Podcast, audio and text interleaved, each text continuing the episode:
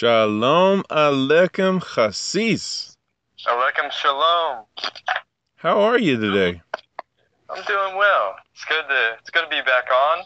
I know we missed uh, last last week, but it's good to be back on uh, the Haftarah with you. Amen. Well, it's glad to have you back. We definitely missed you last week. So let's make up for it this week. All right, let's do it. All right, without further ado, welcome everyone to the Haftarah Get You Some for Parsha Hukat. So, Chassis and Shomer Man coming at you. The Braka for the Haftarah.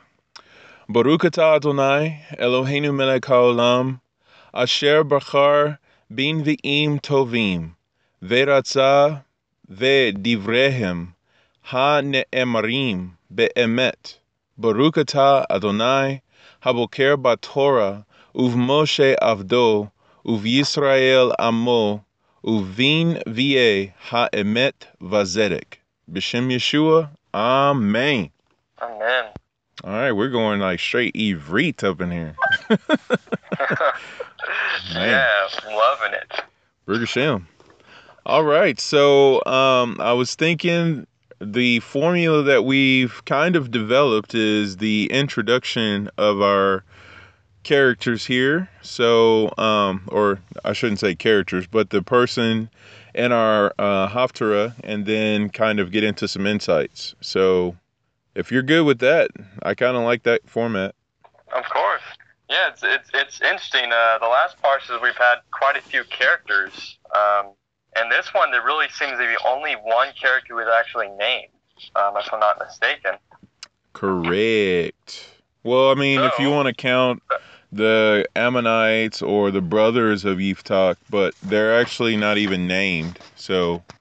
Yeah, there's there's there's several characters in it, but no one is named except Yiftach. So. Well, Balak's Balak is in there, but he's only in there because he's a historical account. So. Oh, that's true. For all that's the true. technicalities that may try to hit us up, we just want to let them know that hey, we we know, we see that. all right. Without further ado, uh, Yiftach. Yiftach. So it, it says he was a righteous man who dwelt among wicked neighbors of the tribe of Ephraim. He saw them burn their sons and daughters for the Baal and he too went and killed his daughter after making a vow to God that inadvertently fell on his daughter. Thus he became wicked and did not merit burial. Instead, whose bones were scattered everywhere. It's from Alf Beit the Ben Sirah, uh, Satar Hamidashim 36. It's a, it's a heavy way to start. Uh, yeah, it's the opposite of how you start on fire, but I mean, we don't really want to be fired up like that. But and, uh, I will say it's very interesting that of all the tribes to be mentioned, it chose Ephraim, which is kind of like, whoa, that's the lineage of Mashiach there. That's true, and I believe his his father from the tribe of Manasseh. Kin. And so you have this you have Joseph's two sons playing an integral role of, of this story, or like the, the background story, if you will. Wow. Baruch Hashem. All right, and a few more things. It says four people made requests in an improper manner. The requests of three were nevertheless granted in a proper way. The request of the fourth, Yiftach, was not. Yiftach said, Whatever comes forth from the doors of my house to meet me, I will offer up as a burnt offering. If a donkey, dog, or cat, which may not be sacrificed, had come out, would he have offered it as a burnt offering? Ooh. And Hakadosh Baruch Hu sent his way something that was not fitting. Rav Yochanan said, Yiftach was obligate, offer, obligated slicha, to bring a burnt offering equal to her value. Resh Lakish said he was not even obligated to bring that. Was not Pinchas there to release him from his vow? Whoa. But Pinchas had said, He needs me, and I should go up to him. He should come to me. And Yiftach said, I am the head officer of Israel. I should go to Pinchas. He should come to me. Between the two of them, the girl was lost, and both of them were punished for her death. Wherever Yiftach went, one of his limbs would fall off and be buried there. and Pinchas lost his divine inspiration from Bereshit Rabbah 63. Woo. And so there's this hidden exchange between Pinchas and uh, Yiftach. You know, towards it's not in, officially in the Haftorah, but right after the half tour ends, he makes this vow, and the only way he can annul this vow is going to like Pinchas and having it annulled. But both their their pride and their ego got in the way, and this girl died because of that. Do you know that reminds me of a a uh, midrash that's in this week's uh, commentary on Parsha Hukat? I did not, but I would be interested if you shared. All right. So, um, believe it or not, this is actually quoted by Benny B and G Shekel, Wow. which was kind of like really cool just to kind of see them cross paths. And uh, let's see here. It's, it's a story, and they actually relate it to uh, when Shaul was on the when he had the shipwreck, and it says that uh, he was getting some sticks together for the fire, and there was a a snake that jumped out of the wood pile and bit him on the hand, and he shook it off, and the people were looking like, "Oh yeah, he's gonna die," and they kept looking, and he didn't die. so they said that's actually a commentary. I'm trying to find it here. Where is it? Okay, here we go. Baruch Hashem.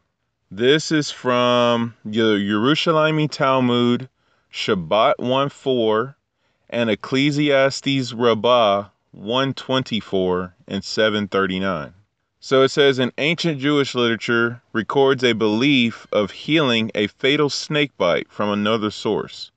Rabbi Eliezer ben Dama was bitten by a snake, and Jacob of Kafar Sama came to heal him in the name of J E S U S. That's kind of like, wait, what? You know, and, and apparently this is literally Yeshua, but for some reason his name is codified here as the Greek name. So I don't know what's up with that.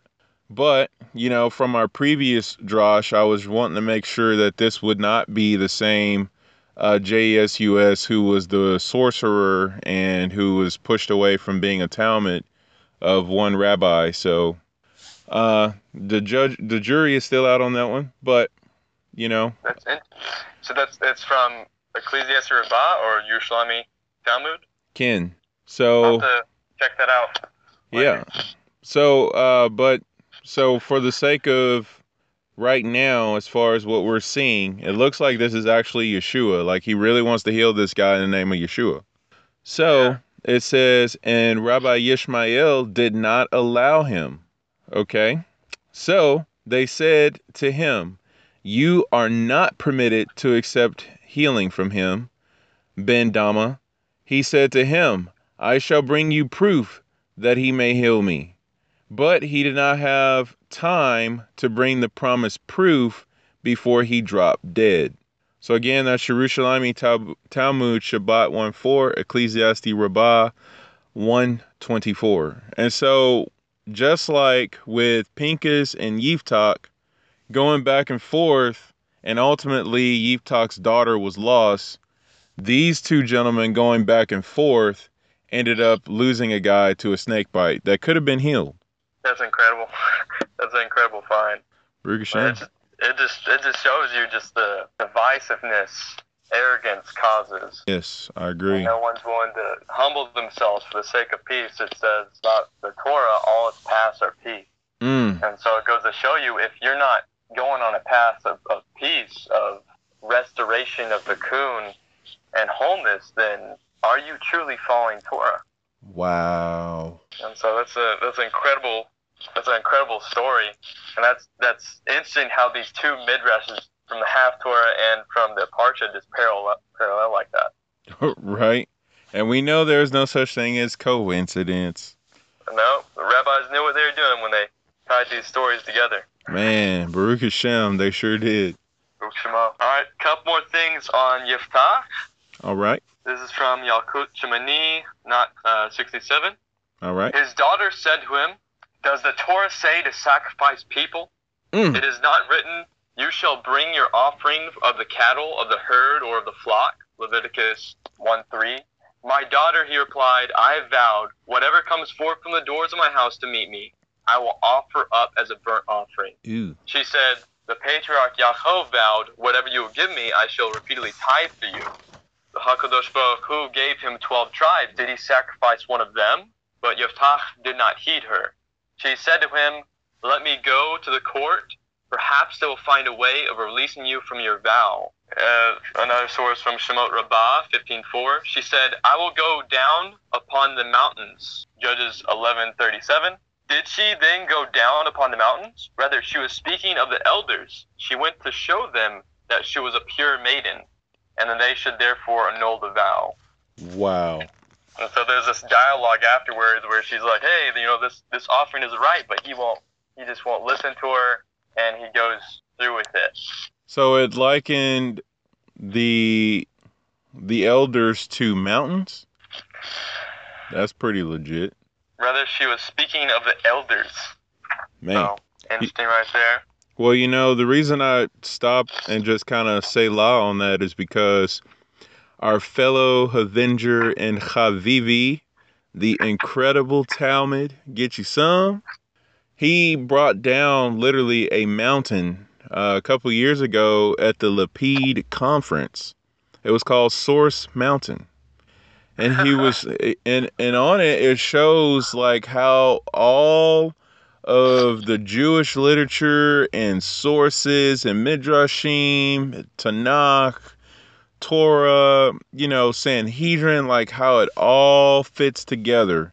You know, where's Rashi's, where's Ramban, you know, like all those different uh, sages and things like that.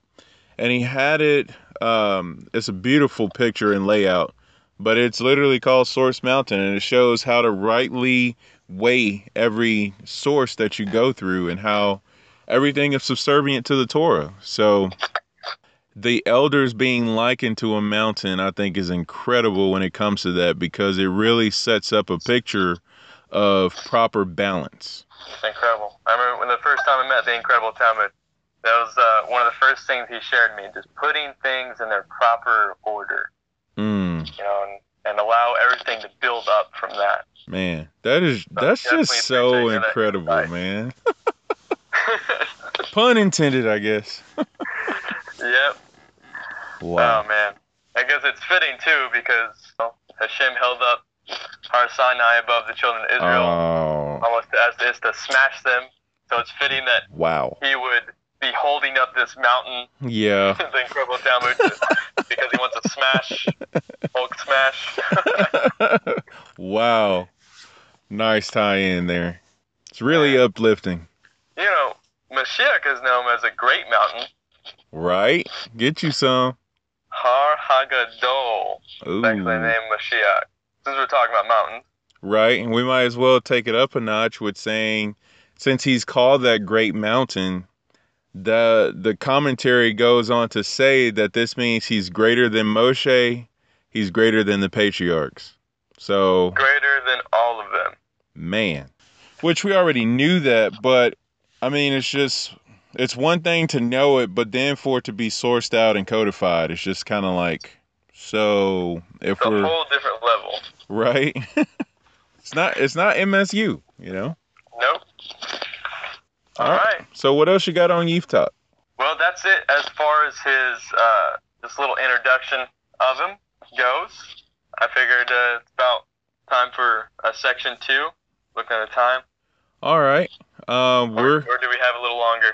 We actually do. There's been some interesting developments with the time. So Oh, okay. what what I want to try to accomplish is for us to properly segment our time where we can spend enough time on the intro and then we can go to break after that and then come back in with the insights.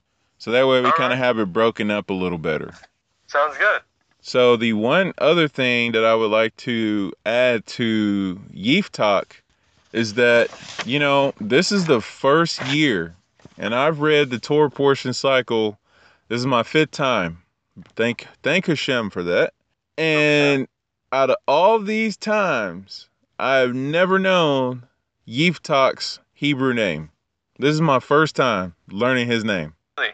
Yes, because I've always known him as Jephthah, and I'm like, what kind of name is Jephthah? And it's like, well, that's not his name. so, with that being said, when I first saw his name, Yiftach, I'm like, say what? Because Yiftach means he shall open. hmm And I automatically thought of the Shemone Esrei, where we go Adonai Seftai Tiv Tak.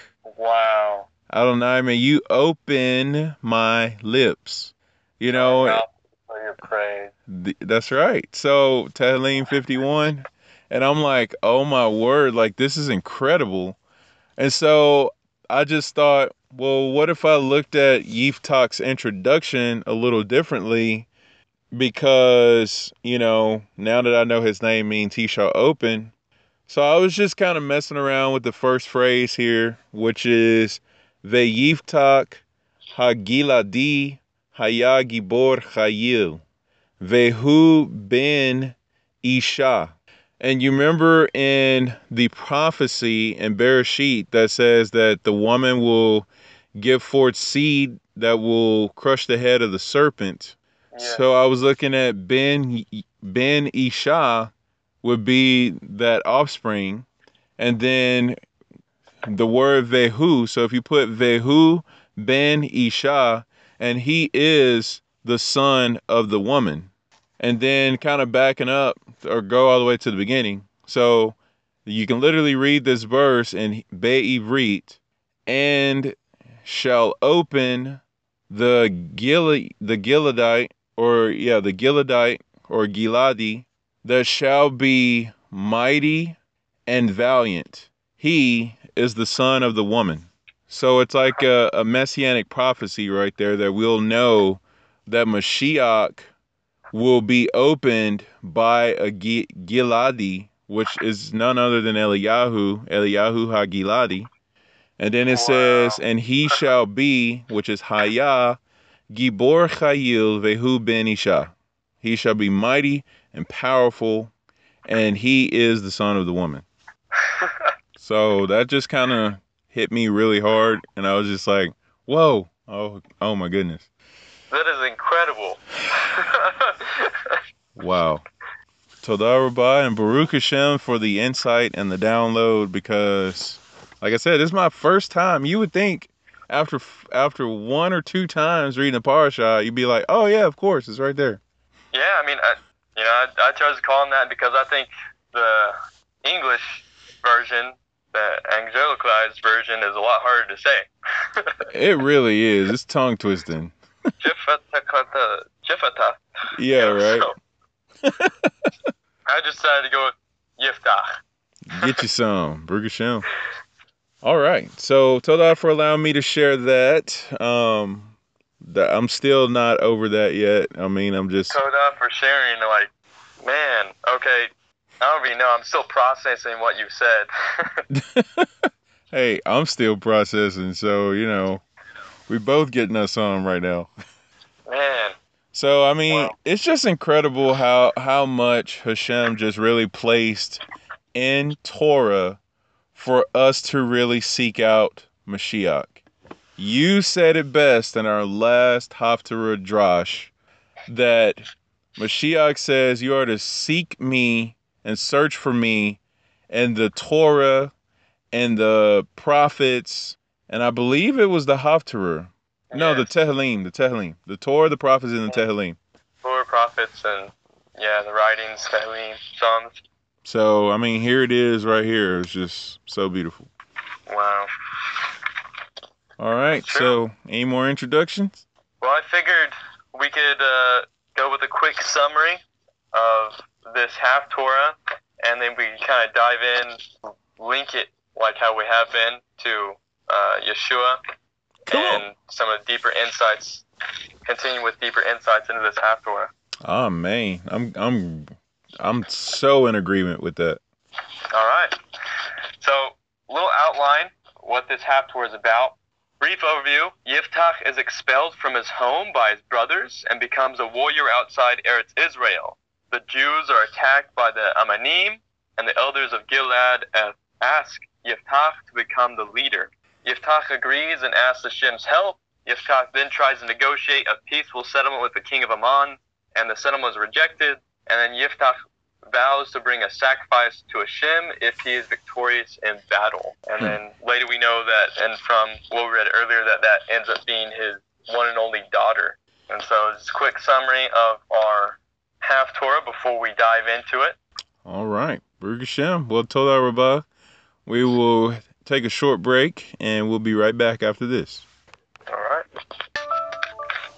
All right, and welcome back to the Haftarah with Shummerman and Chassis. All right, good to be back. Ruksham. Shemo. All right, so where are we starting from? So we just link, we just talked about the uh, just a summary, a rough overview, a little insights into Yiftach, and uh, a little bit of what his like name implies. So I figured we could start and just sort of link it back to our our parsha, like why did these connect? Oh man, I got a tag on that. But I'm, I want right. to let you start going though, because I want to see where you're going. Okay, All right, cool. sounds good. Parsha Chuchat, uh, Chuchat, uh, Chuchat, excuse me. We find the story of Bnei Israel. They arrive at the borders of Edom, and they ask its king for permission to pass through its land in order to reach Eretz Israel. Hmm. They refuse, but rather than attacking them, rather than attack the Edomim and force their way through, Bnei Israel, by Hashem's command, actually turn away and begin to travel northward through the desert. And in this Haftarah, Yiftach actually recounts these same events. Right? And it's, I'm sorry? I was just agreeing. I mean, because he, it's just like you can put the text side by side, and it's just like, wow. Yeah, like in- interestingly, like he actually relates that after their encounter with Edom, Bnei Israel also asked the king of Moab to grant them passage, but he too refused. This is only this is only hinted at. It's not actually explicitly stated in the Torah, but it's it's interesting because here's this king saying, basically accusing them of like stealing the land, how it's theirs, and he makes leaves this huge claim of how, well, here's why you're wrong. Well, and so I think that's very very interesting. Well, you know, and just right here, I mean, we see that this is the precedent for the statement that says, No Moabite shall enter the congregation of Israel. So that's from this week's Torah portion because he refused passage, you know, traveling, uh, hospitality to the children of Israel as they were walking by. And it's just kind of like, well, because you didn't show kindness, you will now not be allowed to make shuva and convert. Yes. Wow. That's interesting because there's some huge parallels that I'd really like for us to get into too on that. Ooh, So that's that's huge that you actually mentioned that. Um, And let's see a few more parallels. Uh, towards the end of Parsha Hukat, Kamosh, the national idol of Moab, is actually mentioned, and Yiftach cites it as Ammon's god. So it's possible Whoa. that it was actually revered by both nations. So it's possible that this was like a this dual god for both Moab and Ammon. What? Yep. Oh my word. Wow. And there's a couple more parallels. Chassis. a Man. Dude, that's awesome. Yeah, there's, there's so much that that really connects. Like this this Haftarah and this parsha, there's so much that really just ties in so well together. You know, it's just it's incredible. It's like they did it on purpose or something. Yeah, there might have there might have been. You know, there's no uh, Hebrew word for coincidence. As uh, the amazing Chazan always says. Cool. Also, another parallel is between Moshe and Yiftach. Oh, no, you ain't. So they actually it has to do with their deaths and their burials. So Moshe erred at the waters of Merivah, and Mhm. because of that, the, he was he died and was buried in the wilderness. He was not allowed to enter the land. Yiftach, it says, because of his misguided piety, you know, of sacrificing his careless vow to sacrifice his own daughter, Mm, mm, Um, mm. that we mentioned that he was punished with an ignoble death, right, where his limbs would gradually like fall off, Wow. and wherever you know his limbs would drop, they would actually be buried in the city, and that's why there's there's mention of like he was buried in the cities. It's it's plural. Wow. buried in different places. Oh. Nevertheless, both Moshe in the Parsha and Yiftach in our Haftorah, they found atonement for their errors by suffering a disgraceful um, burial. Wow. And so they're both atoned through through means of their burial and the disgrace that was brought along with it. Which is so crazy because just last week, Shonuff Pincus dropped a whole thing about the the body being uh, atoned and purified, and uh, of the Yetzer Hara and the poison of the Nachash through burial. Wow. So the primordial sin and blemish that has caused death for all mankind until the renewal through the second Adam by Mashiach Yeshua, which has begun, and it's going to pick up quite a bit when he returns, like a lot. But in the meantime, we are uh, looking forward to that great day where death will truly be swallowed up in victory. Amen. Amen. But it was saying that our body is purified of its evil through burial. So that's the the whole point of us being buried into the ground as soon as possible because that's like a form of atonement and cleansing from sin. I, I mean, I, I think that's that's so so huge and so vital a point. You know, death is often looked at in like this negative light, but Hashem says the punishment for sin is death, and so there's this aspect of there's this aspect of death actually bringing this this balance to the scales.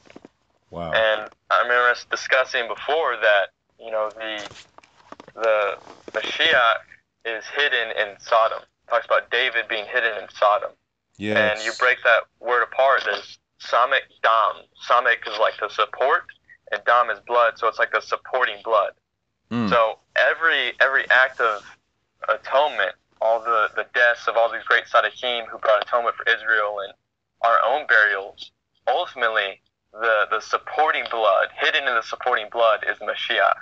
And so all these acts of atonement and burial and death all actually point to, like you said, Yeshua Mashiach. Amen. So it's interesting you say supporting blood, and it's like that reminds me of the two bloods that were placed on the doorpost: the blood of the lamb and the blood of the circumcision. Oh wow! And the the commentary Man, saying that this is in your blood live, in your blood live. It's two bloods, two bloods, two Mashiach. two Mashiachs. And it's it's interesting because I remember there's also commentary about Miriam and her death, you know, being juxtaposed next to the golden. I mean, excuse me, the the red heifer, uh, talking about how the the Sadiqim when they die actually brings atonement for the people. Kin. And so this is this is not just a made up, you know, Christian doctrine. This is just hardcore engraved within uh, Jewish literature. Speaking of Miriam, I think there's also a connection between the death of Miriam and also in this Haftarah. And I guess technically speaking, a little after the Haftarah. Wow. Because The daughter? yes, the daughter. Do you remember what it says when after he achieved victory? he says that which comes out of the front of my house. Mm-hmm. That part. Yes. And what went out, or who, I should say, went out to greet him? His daughter. She was all excited and happy. And he's like, How "Oh no." How excited was she? What was she doing? Uh, I think she was dancing. Trying to. Yes. And that's the thing. She wasn't just, she was dancing, but she wasn't just dancing and and singing because she was dancing with uh with toph, which is a tremble with a tambourine. Oh no! What? And so this, I believe, connects to Miriam. Oh my. So where it says in Shemot 15:20, Miriam the prophet, the sister of Aaron, took a tambourine, a Toph in her hand, and all the women went after her with timbrels and with dances. Oh and so I think it's, it's it's there's this amazing connection. Yiftach just wins this war against the Ammonites, and out come to greet him to celebrate him. Here's his daughter with with a tan. Technical difficulties. Stand by. All right. Are you there? Yeah, yeah. Okay, so we had a little technical difficulties, but you know, I just want to shout out to my backup suit, Moshe. He was still rolling the whole time. So the last thing we left off with is that it's so funny. I'm like, wait, my backup suit was still recording. like uh uh Avengers Age of Ultron when he was like, okay, sentry mode and he's like walking through the building and his suit is following him. But anyway, side swerve tracked. But I was like we were in the middle of you just getting so turned up that the system just couldn't handle it. So you were on the part about Miriam dancing with the tambourine, and that's what Yiftach's daughter was doing when she saw him because she came out the door of the house and I've had time to think about it, so I realize it's not fair, but this is a small picture of what it was like to leave Mitzrayim because they all left through the door of their house that was covered with that blood out into the Exodus to greet Hashem.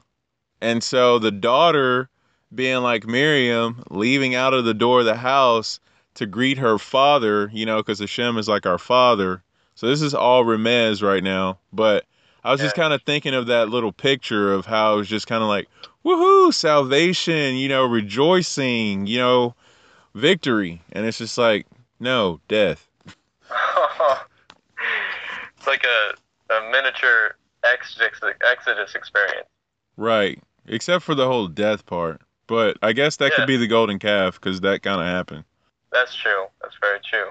Okay, and Sleeka, one more thing. Could I just kind of uh, tag in from the the whole part about our body and burial and the purification and atonement from the Nakash?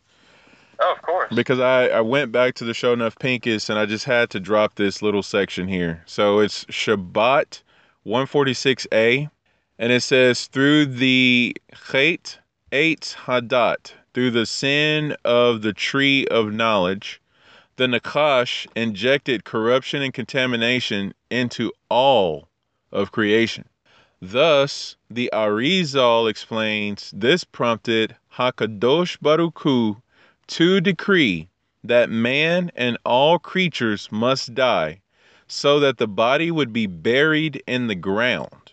By burying the body in the dust of the earth, the Nachash's sustenance, the really, it says the sustenance of the Nachash is the dust, but it feeds as well on our sins, which is likened to dust because the wages of sin is death. It says the so by burying the body in the dust of the earth, the Nakash's sustenance, the body's contamination would be eliminated.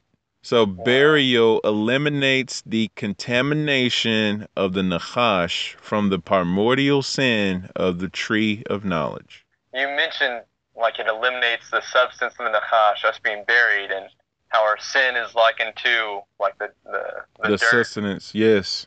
And so I'm I'm I'm wondering if us being buried is linked is linked to uh, somewhat of an offering to distract the Nakash, kind of like on Yom Oh, Kippur, snap. because it also says the Nakash would eat the dirt of the ground. Yes. Right, he's cast on his belly, to eat the dirt of the ground, and so maybe it's it's sort of like the Azazel, Azazel goat, Good. you know, sent out as a as a distraction offering, Right, so can be because atoned for. Because then our our neshama could ascend to Hashem. Such a, a beautifully designed creation. Woo. Okay, so just to go back into where we were, um, you were basically elucidating quite beautifully Shoftim, which is judges chapter 11, verse 34, because that's where we see the daughter and Miriam parallel with the dancing and the tambourine. So when I find you, hussies, I will tackle you because I cannot believe you just did that. All right, man. Well, I mean, just you just going in and elucidating this and elucidating this concept of like death and burial and atonement. It's kind of interesting, um, and I, I didn't even think about this till you started started mentioning that concept. But really, like you had this idea, like she's like Miriam, like this picture of Miriam dancing and, and praising like her father, to praising Hashem after like the the death of the Egyptians at the Red Sea. Oh, man. Right after that, it talks about like her being this sacrifice. Mm, mm, mm. And what's interesting, I'm trying to find it here, but what's The interesting is that it's parallel to the Akedah almost. oh my goodness. Right after that, and it's it's like it talks about that he was her only child. God therefore arranged that the first thing that emerged from Jephthah's house upon his triumphant return was his daughter, his one and only child. And which is Yehida.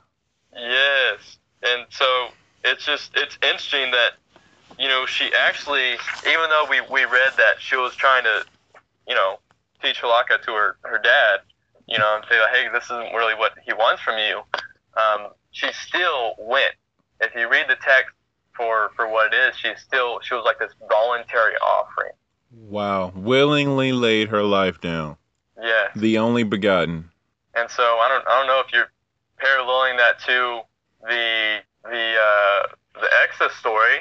You talk about the sin of the golden calf was like his false vow, and what that lead to? It led to the the breaking of the tablets. And so there's this there's this huge there's this huge like the subtle connection, if you will. Well, the other connection is Shabbat Hagadol. Because where were the children of Israel showing themselves to willingly lay their lives down?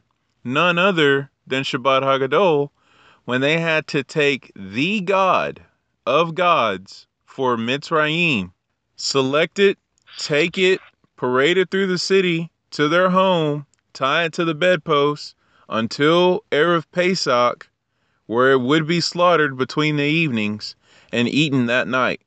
If that ain't willingly laying your life down, I don't know what is because that was like Mitzrayim. Like they have so many gods, but like that was the highest god. And so it's just like you're going to take the lamb and you're going to say, Yeah, this lamb that I'm taking, everybody, if you're questioning, what am I doing? I'm taking your God, I'm going to kill him and I'm going to eat him. But first, I must tie him to my bedpost and sleep and think about this.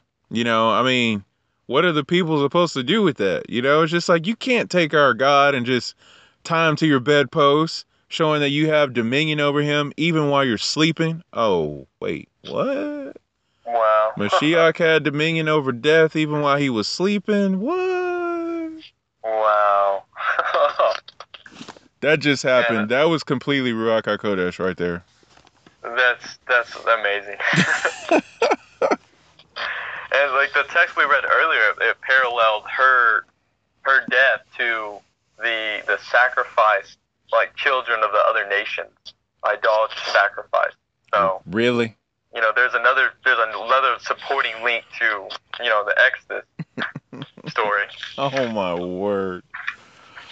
Would you just finish reading what you were reading, man? No, I, I tried to, but you were here distracting me. I know. I'm all like heckling you, and I'm like, hey, would you finish? Is- I'd, I'd say, can I finish? But I'm enjoying it. cool. All right, so you know these are these are the main links that I'm seeing to the parsha.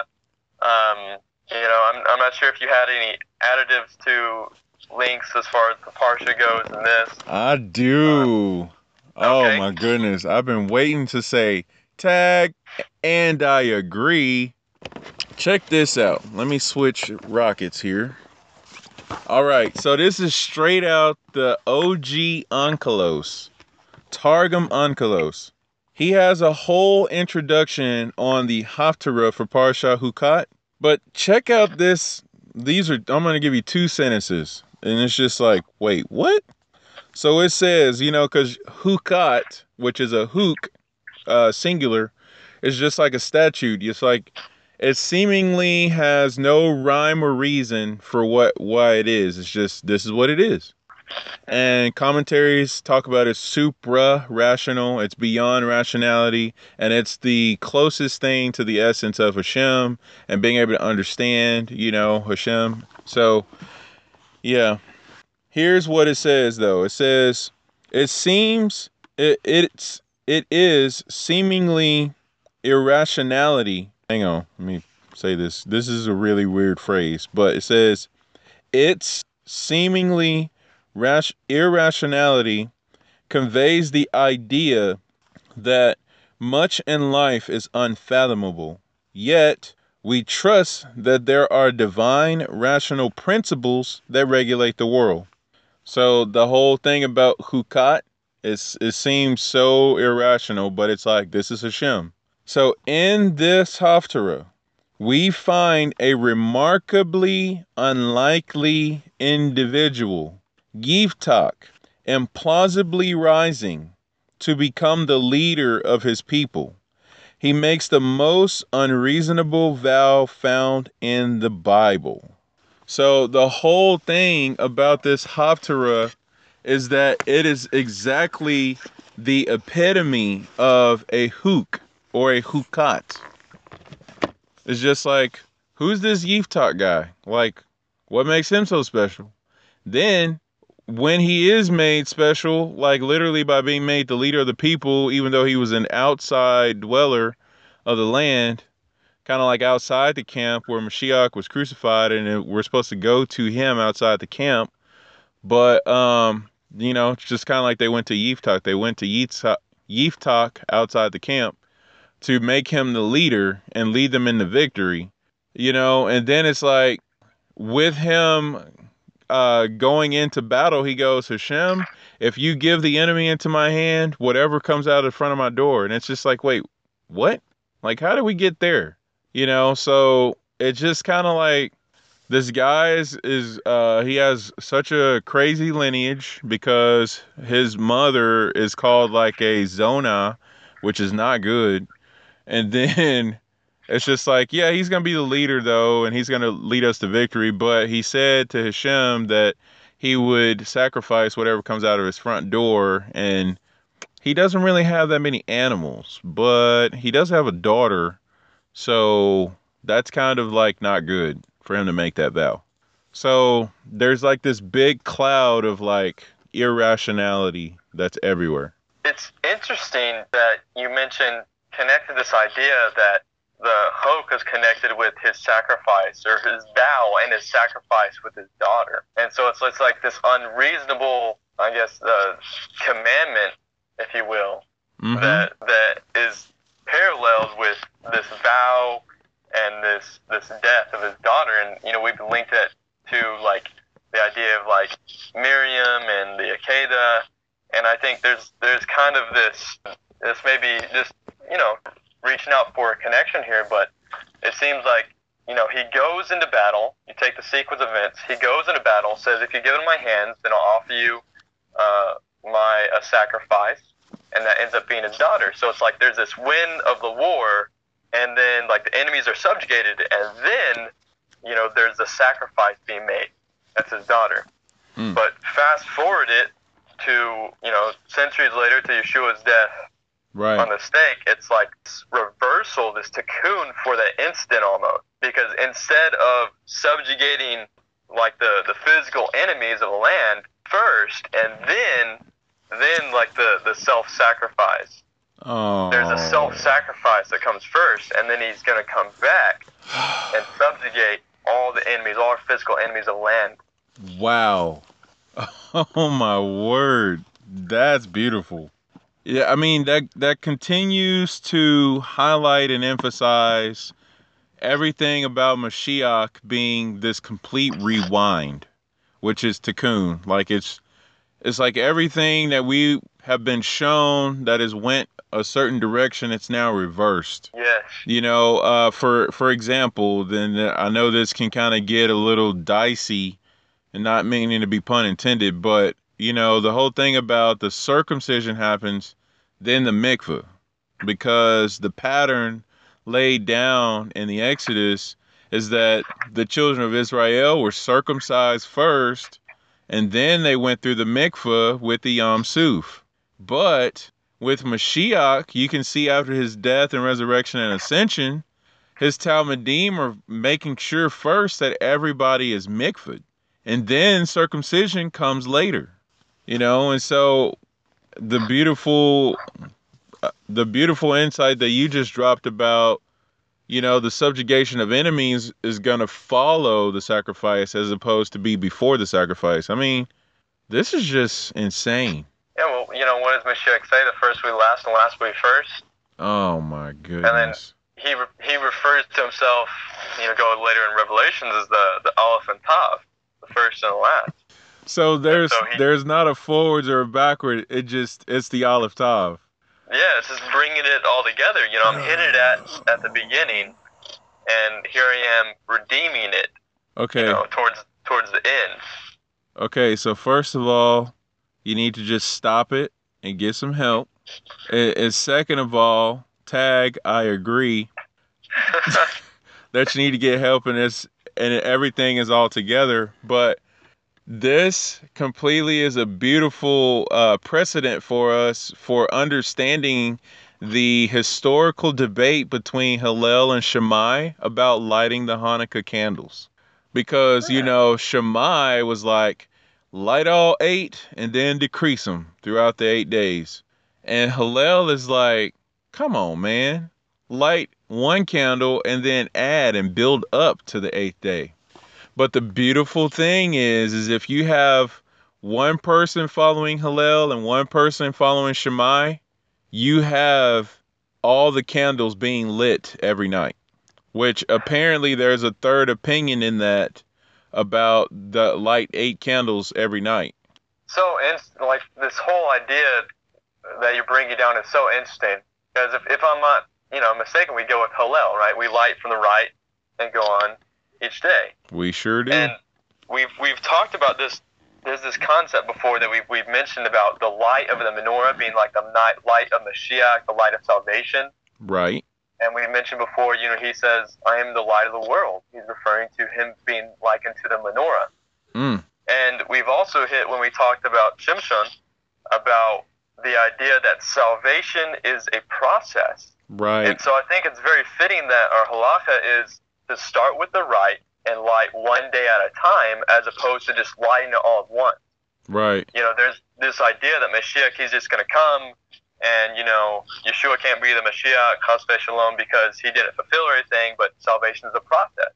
Good. You don't light all the, uh, you know, honey, you don't light all the lamps at the same day. You know, at this, all at once. You light it one at a time because it's a process. Right. And there's this there's this huge parallel that you've just elucidated for me because you've been talking about the the eight days of Hanukkah. Uh, you've also talked about circumcision, which you're circumcised on the eighth day. Oh. Well, did you know that Yiftach is actually the eighth judge? Oh. Yeah. Stop it. It says up to the point where the Haftarah begins, Hashem, he provided the following shoftim. There's Asanel, Ehud, Shamgar, Devorah, Gideon, Tola, and Yair. One, two, three, four, five, six, seven. And then you have, after him, Yiftach, who would be the eighth. Man. You know, it would be so cool to do a name study on what what their uh, consecutiveness, what that phrase would say, because be extremely interesting. Because Yair, off the top of my head, from the uh, priestly blessing is may he illuminate. And then oh, you have wow. Yiftach being, and he shall open. open. He shall open. So I don't know. I feel like I would like to do that in the background while you just blow stuff up. I would love to hear. I can't wait to hear your elucidation on that. That's amazing. well, um, so how much time do we got? Uh, we got as much time as you would like. We are currently sitting beautifully at about 49 minutes total on recording. Okay, I mean, so is it? We don't have to worry about it cutting off the time cutting off and doing another section. No, sir. I got my backup suit just chiming on with us. So if this uh, broadcast drops out, it definitely will be technical difficulties, but we will have everything. Everything. All right, So believe that, know that, trust that. love that. okay, let's go ahead and go to the. If you don't mind, while you're doing that, I'm gonna go ahead and go to the first couple of verses of our Haftarah because I think there's this huge parallel again of Yiftach and a very, very well-known messianic figure. So we'll start in Shoftim 11, 1 and 2. So Yiftach, the Gileadite, was a mighty warrior. He was the son of a prostitute, but Gilead fathered Yiftach. Then Gilead's wife bore him sons. And when the sons of the wife grew up, they chased away Yiftach and said of him, You will not have an inheritance in our father's house, because you are the son of another woman. And there's commentary on this. And it talks about, you mentioned her being referred to as a zona, right? Not a nice word. No. And there, there's, there's this questionable commentary of, okay, well, what does that mean? Was she really a prostitute, or was this just a claim of the brothers? Right. And so there is some interpretation that Gilead's others say that his Yiftach's mother was actually Gilead's wife and not a real prostitute, Ooh. but she was called a prostitute because she was from a different tribe. Oh, In those what? days, yes, there's you got to think Israel is was steeped in idolatry, and and because of that, there was a lot of dissension among them. And so it talks about in these days the Jews were very concerned that none of their territory fall in the hands of another tribe. Tribal identification their loyalty was very strong. They therefore tried to prevent their daughters from marrying outside of the tribe. And so any woman who was actually married out out of her tribe was disinherited from her family. And the whole society looked down upon her as a person without roots, and they therefore called her a prostitute. Mm, mm, mm. And so it wasn't a proper attitude at all. Um, nonetheless, this is the practice of those days, and Yiftach, as well as his mother, suffered because of it. And so his brothers tried to claim that he was not really a son of Gilead at all, since a prostitute has relations with many men, one can never be sure who the real father of his children. And Wow. so there's this idea, okay, well, there's this kind of uh, intrigue, this, uh, trying to find the right word here, um, this kind of idea that something is, is not completely right. There's this doubt that's placed in here. Mm-hmm. But what I really want to get out is this actually parallels David's birth, David's whole situation. Oh my goodness, the story of Nitzevit. Yes. Hasis, come on, man.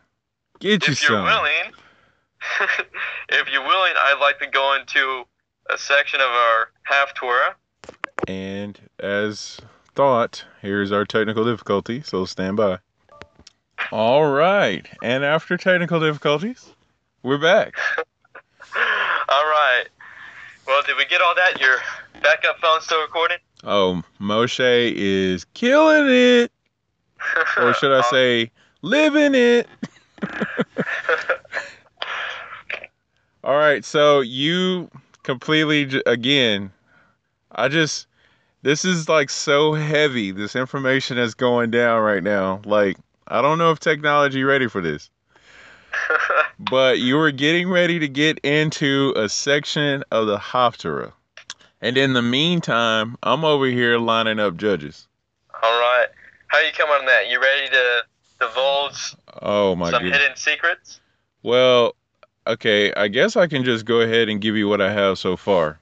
Because I could, I could, I could wait if you, if you want.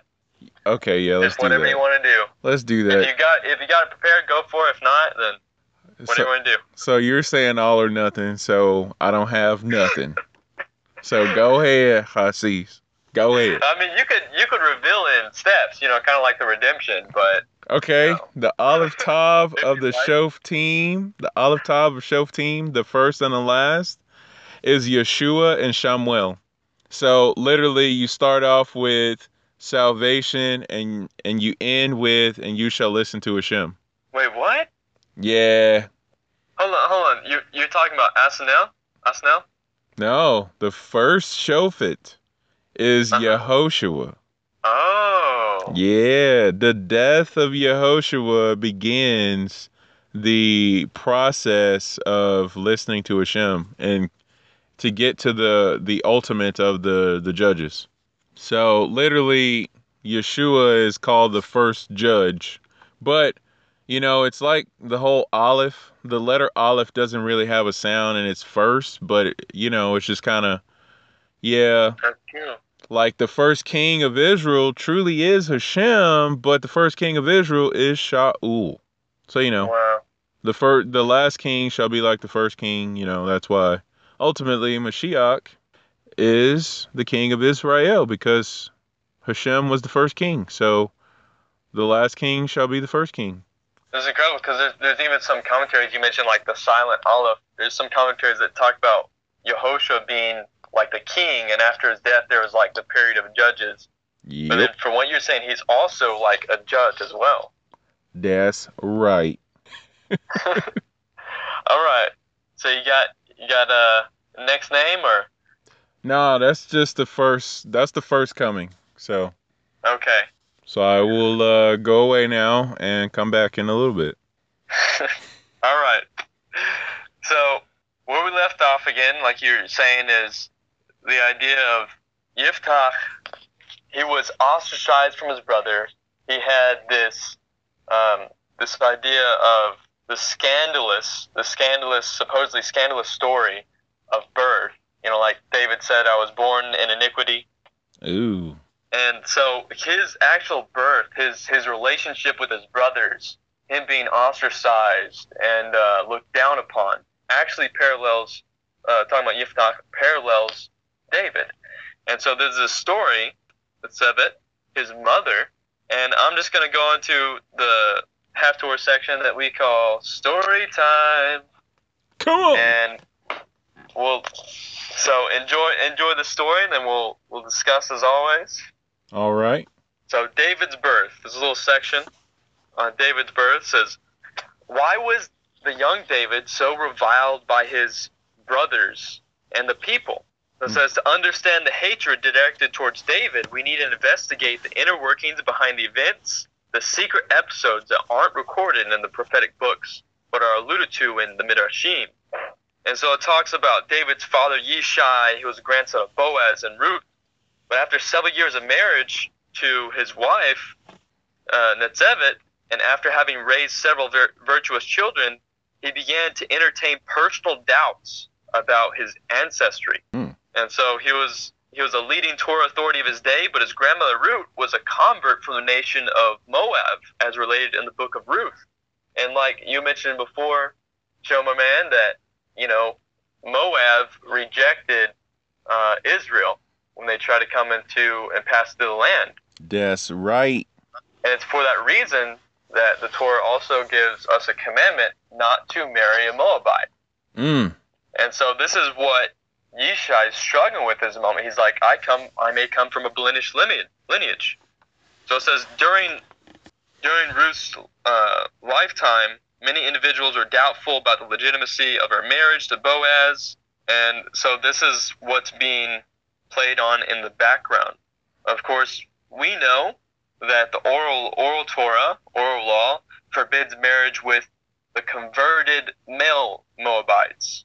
Uh huh. And so not this this is exempts female Moabite converts, which is why you know you know eventually you know you actually go on to find out, despite he was struggling with this- this idea, it's perfectly fine for him to marry be married to his wife Rugshem. because Ruth was a Moabitess, not a Moabite. That's right. So to go back to your original point that you shall not marry a Moabite, that's not a problem if you're a guy because guys shouldn't marry guys anyway. yes, that's a whole nother Torah law. All right, keep going. Okay. All right. So I, I need you to take as much time as possible because I'm like losing my mind over here with these judges, man. It's All right. it's so I'm, I'm just gonna read straight and give you time to load. dude, it's cray. I'm like shutting down and like rebooting. Like, woo. All right. Well, as long as long as uh, the phone holds up this time. Yeah, if if I don't hold up, Moshe's holding up. Which is funny because, you know, Moshe had to hold his arms up and he needed Aharon and Hur to help him do that. Uh, wasn't that against Amalek, which is doubt, Yes. which is what which is what Yishai is struggling with in this part of the story right now. Oh, spiritual. He, need- Oh he my. needs uh, you know, Yehoshua. To destroy yes. that doubt. He that's right. All right. So continue with story time. okay. However, later in his life, doubt gripped at Yishai's heart, gnawing away at the very foundation of his existence. Being the sincere individual that he was, his integrity compelled him to action. If Yishai's status was questionable, he was not permitted to remain married to his wife, veritable Israelite. Disregarding the personal sacrifice, Yishai decided that the only solution would be to separate from her, no longer engaging in marital relations. Yishai's hmm. children were aware of this separation. And just a little side note here this is also what happened to Moshe's parents. They separated for a time. Oh snap! So it's just a quick little swerve. Won't get into much about that. I mean, you got Yep. to because it was at the behest of Miriam that her parents got back together, and that was the birth of Oh. Moshe. Telling you that daughter, man, that that Bat Yehida, the one and only begotten daughter, you know, bringing forth the only begotten son. Oh, That snap! story. Wow. Whew. That's incredible. I see why the phone keep cutting out. You know. I do too. Man. Oh. Keep going. All right. So swerving back into lane. Swerve. if if Yishai's status was questionable, right? We talked about his children being aware of the separation. It says after a number of years had passed, Yishai longed for a child whose ancestry would be unquestionable. His plan was to engage in relations with his Canaanite maidservant. He said to her, "I will be freeing you conditionally. If my status as a Jew was legitimate, then you are freed as a proper Jewish convert to marry me. If, however, my status is blemished and I have legal status of a Moabite convert, forbidden to marry an Israelite, I am not giving you your freedom, but as a Shifchah Canaanite, a Canaanite maidservant, you may marry a Moabite convert. The maidservant was aware of the anguish of her mistress, Netzevet. She understood her pain and being separated from her husband for so many years. She knew as well of Netzevet's longing for more children. The empathetic maidservant secretly approached Netzevet and informed her of Yishai's plan, suggesting a bold counterplan.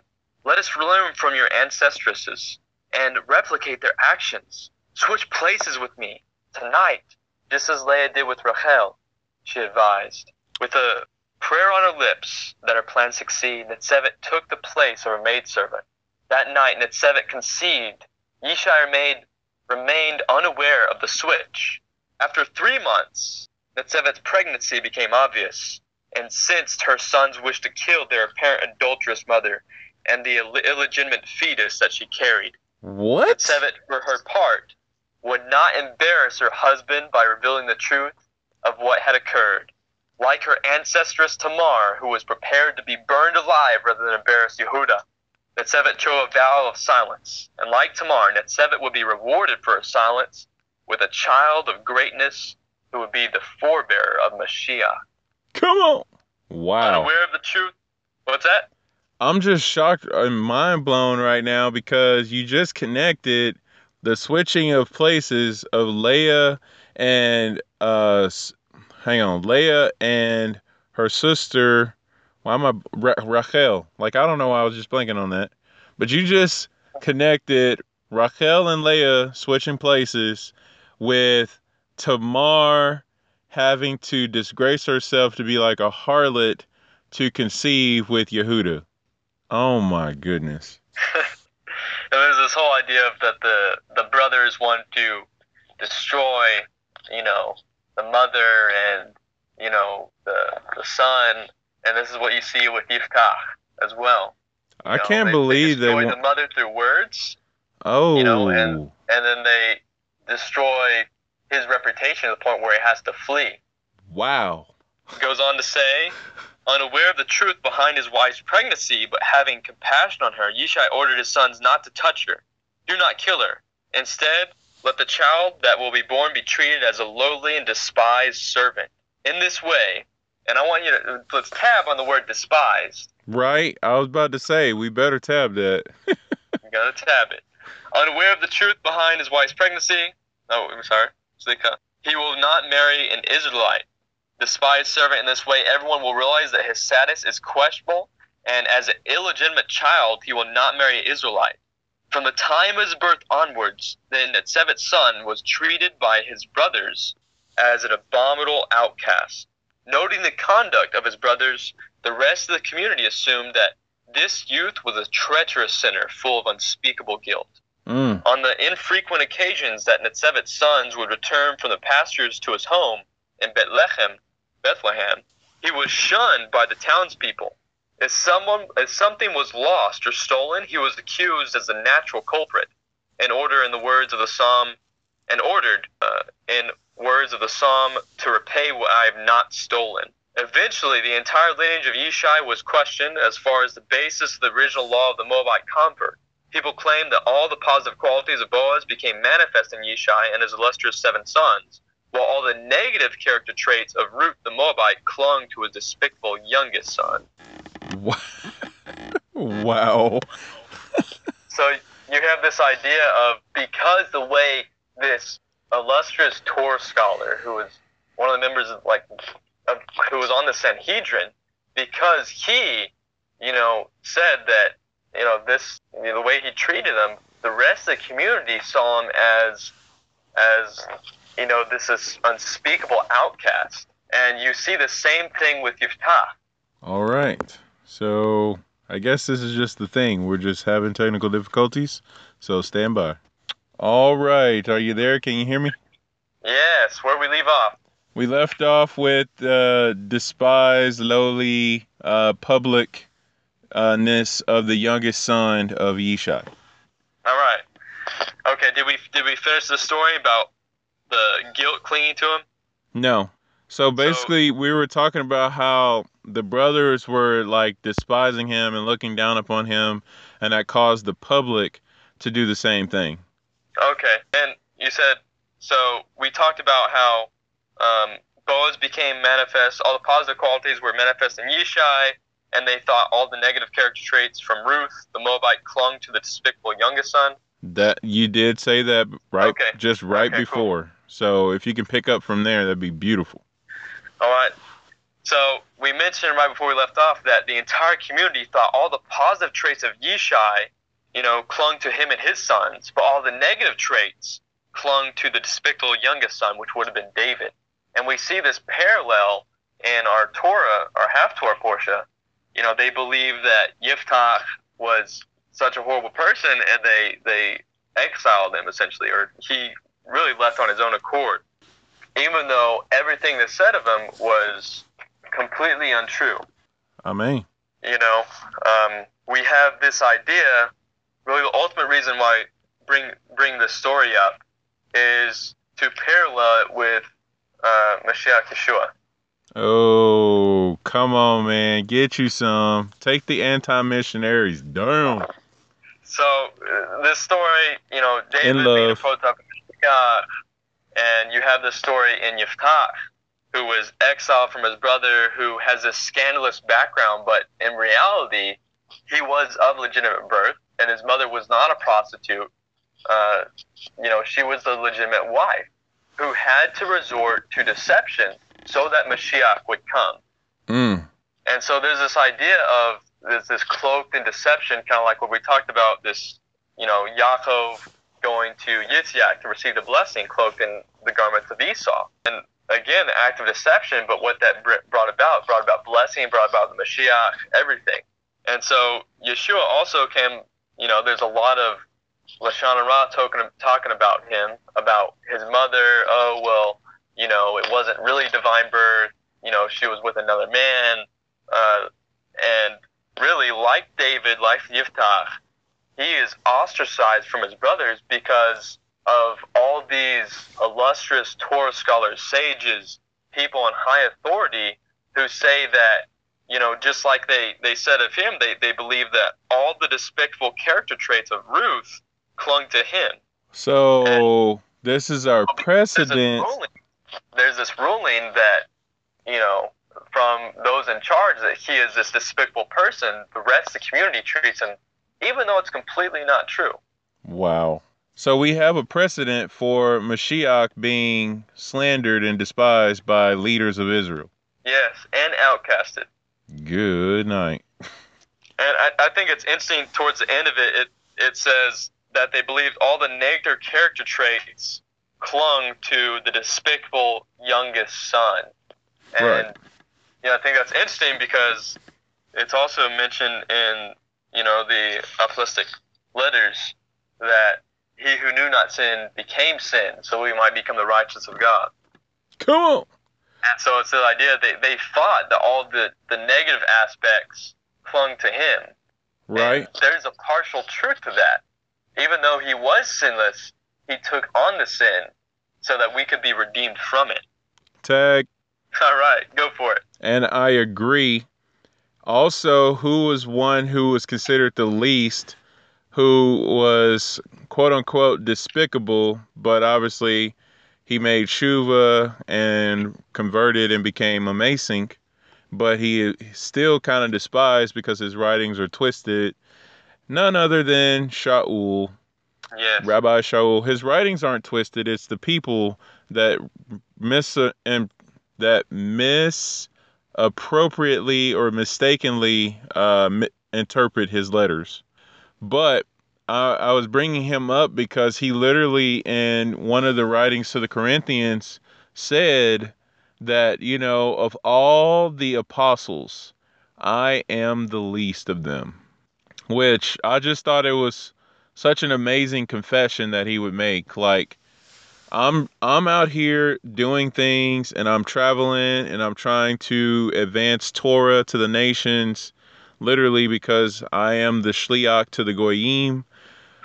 And it's just kind of like he says, I am the least. So really, when it comes to how weighty my writings are, compared to Kepha, compared to Yaakov, like don't even put me in the room.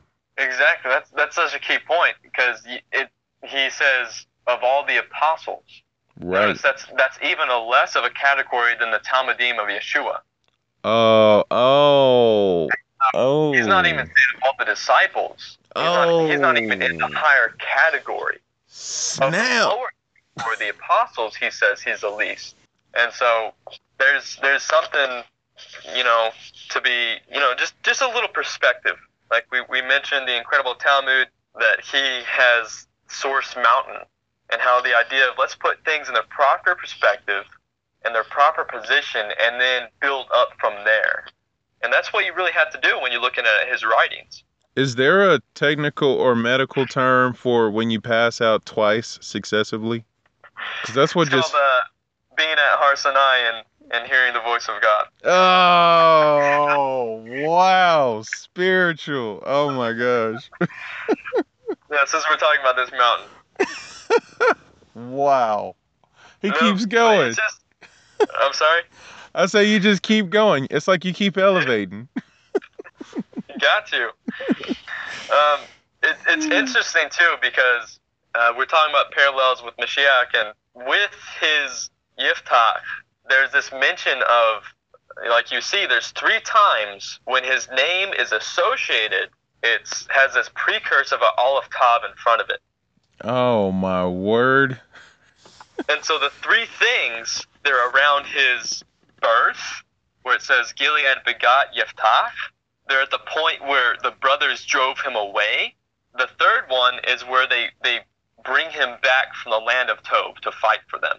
Mm. And so the rabbis comment on the Aleph Tav, so there's there's something deeper here. There's something unknown. And if you read commentary on more Kabbalistic works like Zohar, the Aleph Tav represents the Shekhinah, uh, the presence of God. Ooh. And- Those of us who have the fortune of the illuminations of the words of Mashiach cool. and writing of his Talmidim, like Yochanan, who wrote Revelation, it mentions that he mentions that he is the first and last. He is the all from the top. So is it the Shekinah or is it Yeshua?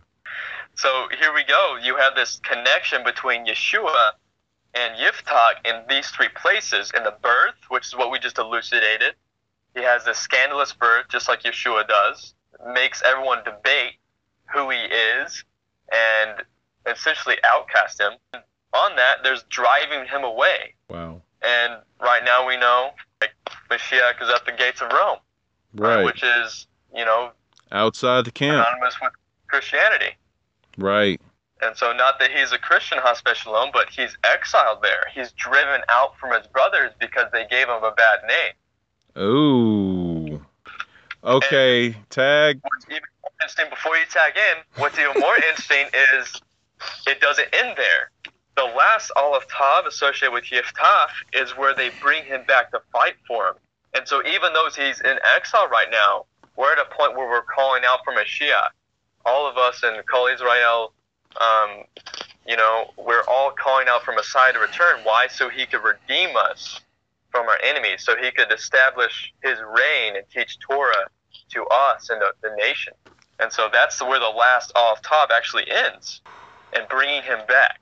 So doesn't end with the exile. He's coming back. So as I tag in, I can't help but be like, boy, oh boy, boy, oh boy, oh boy, oh boy. Exactly. I was thinking the same thing. It's just, you know, my voice isn't as nice as yours, so I didn't want to sing it.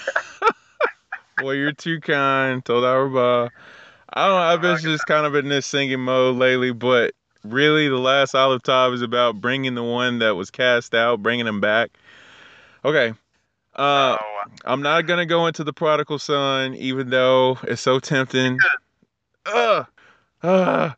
Okay, but what I was tagging in and agreeing on is with Mashiach being at the gates of Rome, this, for some reason, I can't help it, reminds me of Parashat Korach when Moshe tells Aharon to go get the Ketoret and go out where the plague is and stand up to stop the plague.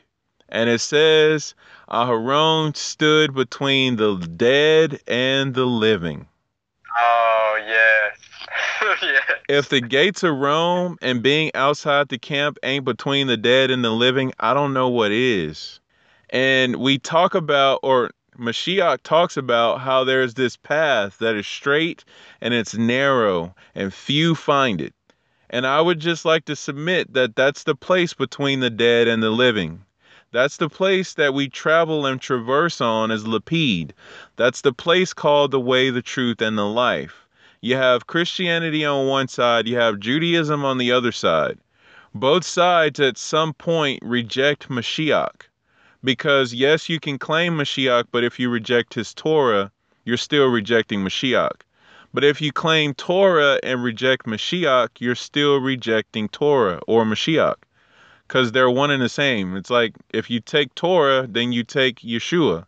Because Yeshua himself says, Moshe wrote about me. If you can't believe Moshe, then you can't believe in me. So, you know, you tie all that together, and it's like, so where we're standing is with the Kohen Gadol, which Mashiach is called the Kohen Gadol in the order of Melchizedek. Then we have the Ketoret, which repels death. The death also comes in with the fact of rejection, with the fact of walking in contrariness to the ways of Hashem. And so if you grab a hold of the Kohen with the Ketoret, you now move from death and into life. And so if we're thinking about Mashiach being outside the camp and at the gates of Rome, not only is he extracting people, namely all of us who have converted from Christianity to Judaism, get you some, he's extracting people from Rome, but he's also crying out to his brothers in Israel. And he's like, Come, all who are thirsty, come, those of you who serve Hashem. Like I am calling out people right now. You know, it, it doesn't matter what your background is because Torah has always been for every tribe, every tongue, in every nation. So, Man, end of tag. That's so awesome that you brought up this incense, the incense that Aaron did that to save the people in our last parsha. Also, the specific offering that Yiftach offered was an Olah offering. Oh, It was burnt, like the whole thing goes up in smoke to Hashem. And what's interesting about this offering is that anyone can make it. Even if you were of the nations or a pagan at the time, you could come and make a burnt offering, an Olah offering to Hashem. And uh, what's also interesting is you said that Aaron, the Kohen Gadol, stood between the dead and the living, which there's so many powerful implications there with Yeshua and what, what he did, his mission was, like you beautifully elucidated. It's also written that the, the righteous are called the living and the wicked are called on Yom Kippur, where the Kohen Gadol would go into the holies of holies, you know, where we're to regard ourselves, if I'm not mistaken, as halfway righteous and halfway wicked. yes, yes, and yes. So at that moment, we stand with one with Yeshua as being in between, one with the Kohen Gadol also as be- between life and death. Why? Because that's that's where that redemption comes from. Oh, there needs to be windows in here so I can jump out of them. That's where it's like this middle ground. It's like you know the vav that connects, and you know we mentioned the vav being the letter that can change from past into future tense and future into past tense. So it's like this letter of redemption. Wow. And the, the high priest will be clothed in linen garments, and the Hebrew is, is vad, which is bait dalit, which Yes. is the gematria six, which is like vav. Oh. this Constant idea of changing the past into the future, the future into the past. Why? For the aspect of the shuva, for the aspect of repentance. And vav is like it's like the, the, the letter that's in between, right? It connects words to different words. You know, it's the prefix and. Wow. And so this is like that's this this whole concept of being in between for the process of atonement. Tag Zohar. Um, I think it's Parsha Mishpatim. Benny B brings this up, and of course, so does G Shekel. So, if I mention G Shekel, obviously it's B- Benny B. If I mention Benny B, it's obviously G Shekel. It's like they're kind of related or something. But that's a side swerve to say that they both bring up the Zohar Mishpatim reference that says the Vav is called the staff of Moshe, and it's also called the Son of God, and it's called Memtet, and it's called the instrument of life or death. There's one end that gives life, and there's another end that gives death. So between the dead and the living, where Moshe would place his hand on the staff, which is Memtet, which is the Vav, which is the Son of God. Yeah. That's incredible. They both decided to comment and bring that down for this week's portion uh, in commentary as if that was okay. Man. And I feel I feel like everything that we we discuss here, everything that's brought down the Torah and the writings of our sages and all the great minds of Judaism, we could just elucidate for days and days and days and days. We could. We really could because it's like the Torah is infinite or something. Yeah, something like that. From like the olive to the tav. So speaking of Olive Tatav, I finally got the Shoftim done. All right, Baruch Hashem. So when, whenever you're ready for that, I'm ready to Bezrat Hashem do this. Okay, so this is talking about like Asnel, Yehud, Shamgar, Devorah, Gideon, Tolian, and Yer. Ken, All right. So I just went ahead and did the whole thing though. I went from Yehoshua to Shamuel.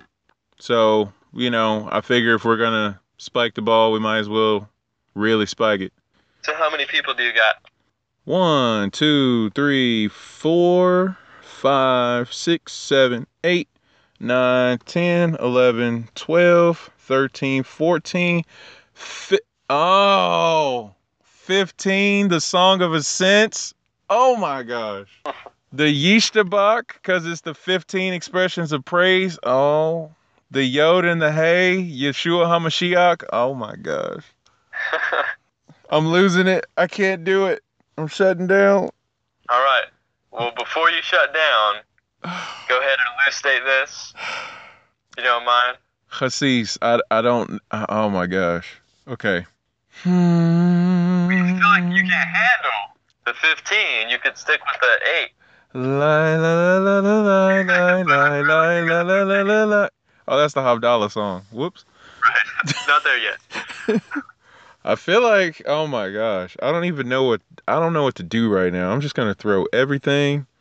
But before I do that, okay, here we go. So we got Yehoshua, Otanel, Otaniel, Ehud, Devorah, Gideon, Abimelech, Tola, Yair, Yiftach, Izban, Elion or Elon, Abdon, Shimshon, Eli, and Shamuel.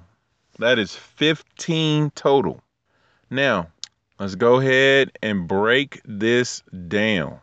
Hashem, help me. There's a lot of information here. All right, so we start with the first one, which is Yeshua, which means salvation. Okay, we move from salvation to Otaniel, which is force of God. So build it, salvation, force of God. Next is uh, Ehud, which is the same as Ohad. Both mean united or to be in unity. So you have salvation, force of God, unity. Then we go from there to um Sham Shamrag, and it said, hang on, I said all the names out, and then in the middle of all this information. No, okay, so it goes from Ehud to Devorah, but there is a a middle step there for a person called Sham Shamgrash or Shamrag, and um, they are apparently are like a judge, but not really. So that's kind of interesting. But there there was no translation for this name and it's composed of the word for uh, Sam, which, which means to put, like Asher Sam Moshe, like uh, the Vizot HaTorah kind of thing. And then uh, it's also composed of the word for ger. So he shall put the stranger, basically. So Wow. s- salvation, force of God, united, putting the stranger, and then it says to to declare, to give, or to hew down, because that's Gilead, like a warrior. And then we have Abimelech, which is father of the king. So we go from salvation of God, force of God, to Unity. unity, putting the stranger, to like declare and hew off as a warrior, the father of God, uh, scarlet or crimson, he enlightens and opens, splendid, bursting forth, ram or terebinth like a oak grove tree, which is where Abraham sat when Hashem showed up to him in the uh, the heat of the day. Wow. Then it says, from there, servant, sunlight, and then after that, we got my God, and you shall hear and obey Hashem.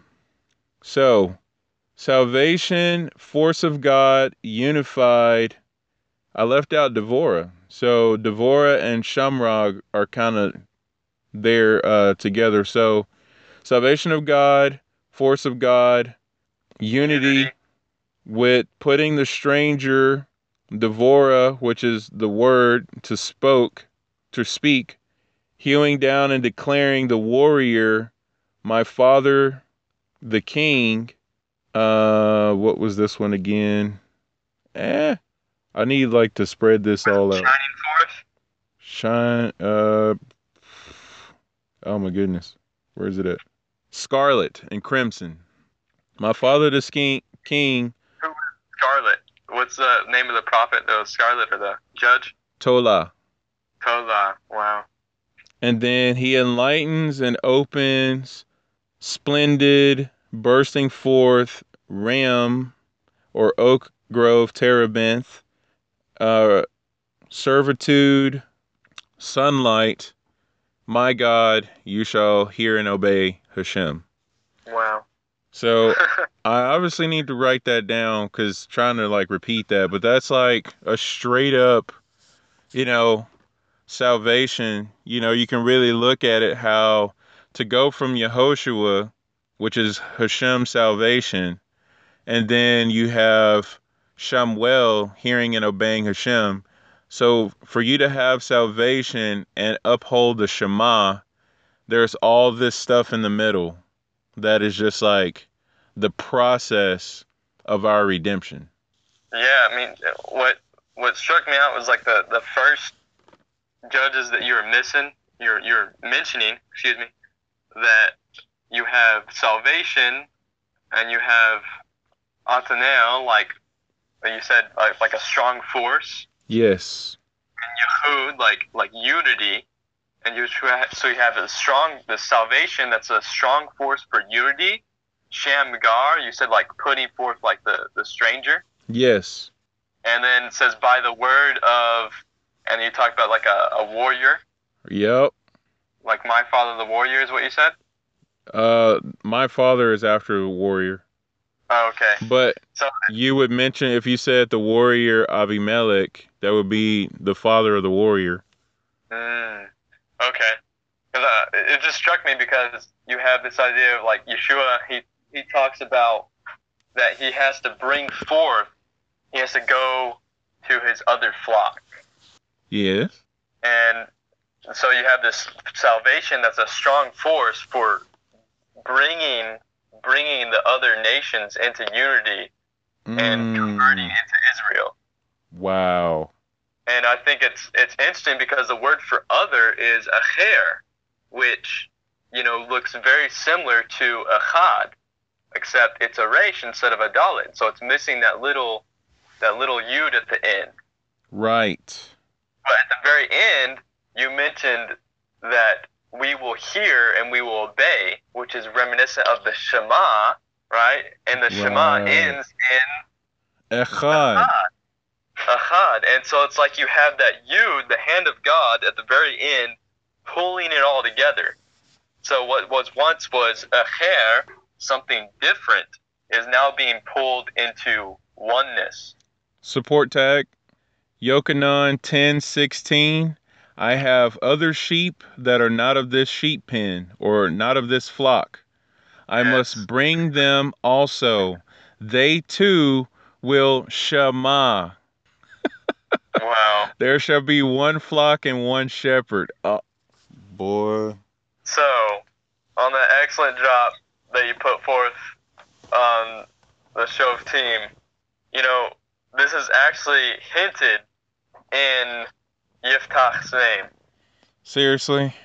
Yes, it's it's it's hidden all throughout here, uh, because we talked about him being like, according to certain layouts, him being like this eighth judge, and we mentioned that with like the like the circumcision, like the beginning of being, you know, redeemed for Shem. We mentioned it with the light of the menorah, all eight lamps lighting.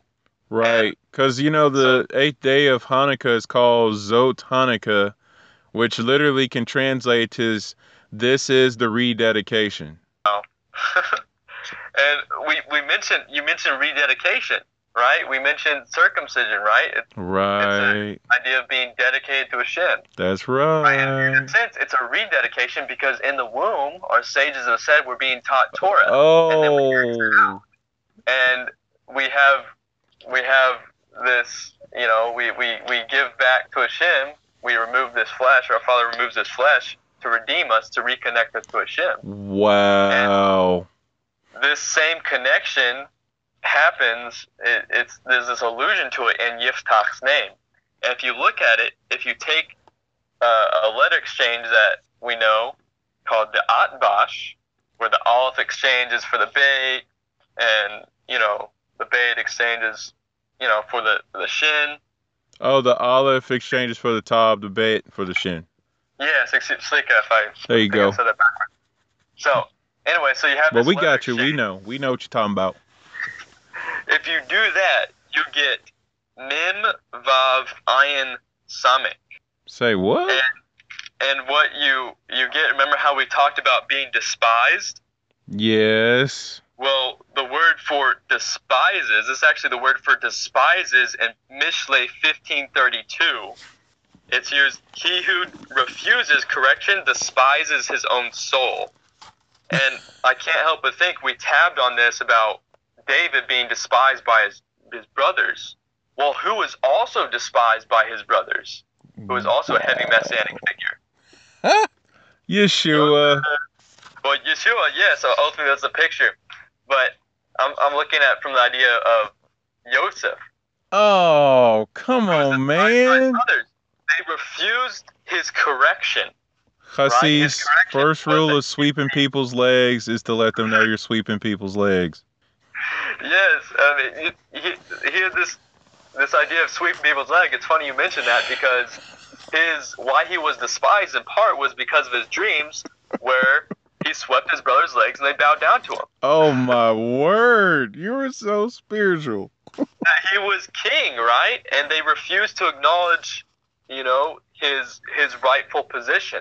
Mm, mm, mm. what's interesting is actually if you take these same letters, right, we know that because he'll despise, right, he was they sent him they sent him to Egypt, he was sold into slavery, and he ends up becoming second to only Pharaoh at his throne. Right. Now, what's interesting about this is the letters, these letters in the Atbash of Yitzhak's name actually have another correspondence to this this idea. Uh oh. if you rearrange them again, you get Samech Vav Ayin, and then separating the Mim out, we'll get that till later. Samech Vav, uh, Slicha, Samech Vav Aleph, Slicha, Mm-hmm. you have the word so. I looked this up, and as far as I, I know, as far as I saw, this is the only, there's only one place where it's used, and that's in 2 Kings 17.4 Uh oh. who it's used for, it's an Egyptian king. Oh man. And so you have this idea, and uh, and you know, I looked it up in the concordance and the Blue Letter Bible as well, and it says so equals concealed, and it says it's an Egyptian king or perhaps a vizier to the king, which a vizier is the highest official to serve Pharaoh. Wow. You set So us up for that us- one. that leaves us with the men, right, which is off to the side, which is like this 40 days. Yep. And we know uh, there's there's also allusion to it being about conversion, Yep. like about the 40, the 40 in the mikvah. Mm. Uh, and then we know Moshe was separated from the people in order to receive Torah for 40 days. That's right. We also know in this this Torah portion that the the people were separated from the land for 40 years. You're right. And so there's this idea of separation. Why? To bring connection. And so this is actually what Joseph does. this concealed Egyptian king or vizier who is separated from his brothers, but he says this too is for the good because it's allowed me to bring salvation. Go ahead, turn it all the way up to Yeshua.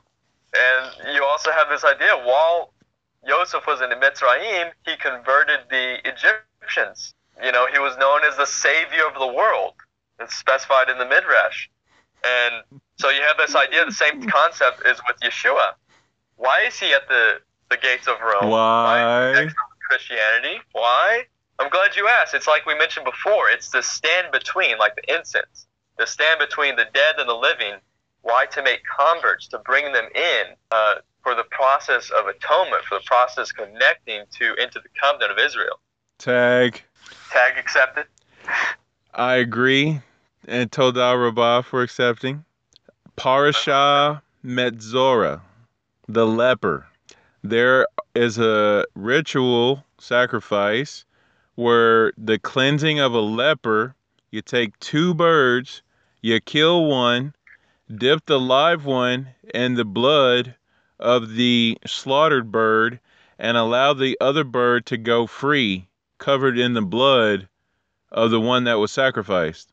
And Rabbi Ridiculous, who is known as Rabbi Roskin, says that this blood that is, or that this bird that gets to go free, it's a dove, by the way, a Yona or a Tur, Mashiach.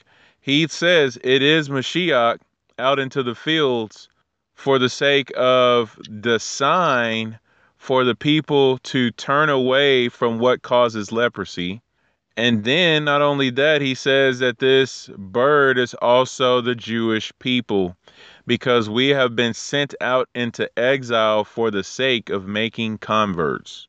Which, by the way, if you do deductive reasoning on that, it's saying not only is Messiah considered a leper, but also Israel is considered a leper. So that we can go outside, and when we're outside the camp, we have an opportunity to make converts while we are making shuva. End of tag. So incredible. I agree, tag. I'm going to put that back on you because you said we as Israel are considered as leper. Mm. Who is the epitome, the example of being a leper? We have Miriam. Oh. Why was she a leper? Because she talked Lashon Hara about Moshe, Mm. who's a picture of the Redeemer. As it says, so the first Redeemer was, so shall the last Redeemer be. So you have, why is Israel considered a leper? Well, because there's a lot of Lashon, like David, like they talk Lashon Hara about David, so they talk about Lashon Hara about Mashiach Yeshua. And so we're a leper, and he's a leper. Oh. And so, in a sense, we're we're being made one with him in his suffering. This is the burning bush. Uh, Wow. The crown of thorns. Wow. so it gets even more interesting um, because one of the reasons why David and Yiftach were talked, you know, there's Lashon Hara, is this idea of their mother, the scandalous story about their mother. Mm, mm, mm. Before we get into all that, sort of a leading up to that, there's there's another connection. We talked about the Atbash of Yiftach being Mim Vav Ayin Samech. Slicha, can I do Oh, Sli- Aleph Samech, Slicha. your are you gonna are you gonna leave that point or are you about to go into something else? Uh, it's on the same idea. We could, you could, whatever you got, you could throw it down. I just I just pulled out the little blue book. That's my new um cricket here.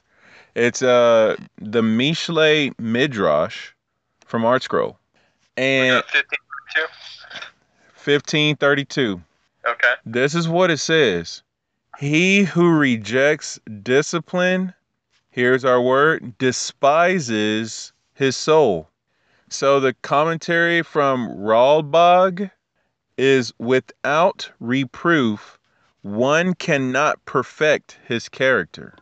So we have to think about the very thing or the very one, the very person who we've been talking about that is despised is the very one who perfects our character. And the very one who safeguards our soul, I might add. Wow, that's that's excellent. He who refuses correction despises his own soul. The word for refuses there, you know, it's well, so it comes- what's it's actually the same root as mim ayin vav samech, which is like this rearrange rearrangement that we're talking about, the atbash of Yiftach's name. Mm-hmm. and it's the word is ma maos maos, which is to refuse. It has the same roots as words he who refuses musar correction character refinement. Where this word is used, it's actually used in Yeshayahu seven fifteen, Mm, mm. Isaiah seven fifteen, which is talking about Emmanuel. Oh, stop it. Because Emmanuel means he is with us. God is with us. So you're And so rejecting that's what's with us? Really? Yes, we're rejecting God among us. we're rejecting the divine birth. and so this is why we're made in reference because we're talking with Shana Ra because we're rejecting this divine birth of Mashiach, which is the only way he can truly save us, as Rabbi Griffin has elucidated uh, very, you know, eloquently many times before. Oh my goodness. So the verse here is butter and honey shall he eat when he knows to refuse the evil and choose the good, choose Tov. And what's interesting there is another connection to our Haftorah because where does Yiftach go when his brothers push him away, essentially? He goes to the land of Tov. Oh, wow. he goes to the land of Tov. And where it's good. That is the most epic circle back tie in that I've ever heard in my entire life. Baruch Hashem, Todah Rabbah. and it's about to get even better. Because we've been mentioning, you know, this is this talking about Emmanuel, God with us. We mentioned this idea of divine birth. Well, this idea is also hinted within this parsha, this Haftorah as well. What? It is. So you ready for this? One moment, because I would just like to cover your six for Okay. the very, very uh, meticulous ones that may hear this recording. Because you're talking about me'os, and sometimes you say aleph, and sometimes you say ayin, and that's cool. Why? Because the dictionary of the Targumim says that the ayin can interchange for the aleph, and vice versa. Why? Because these are the only two letters in Hebrew that really don't have a sound unless you give them a vowel point. Why? Well, if you look at the skin that we lost from Bereshit, the skin was or with an aleph. After the sin, it became or skin with an ayin. Through Mashiach Yeshua, the ayin or skin will be reverted back to the aleph or skin, which we've been talking about Mashiach, Mashiach the whole time.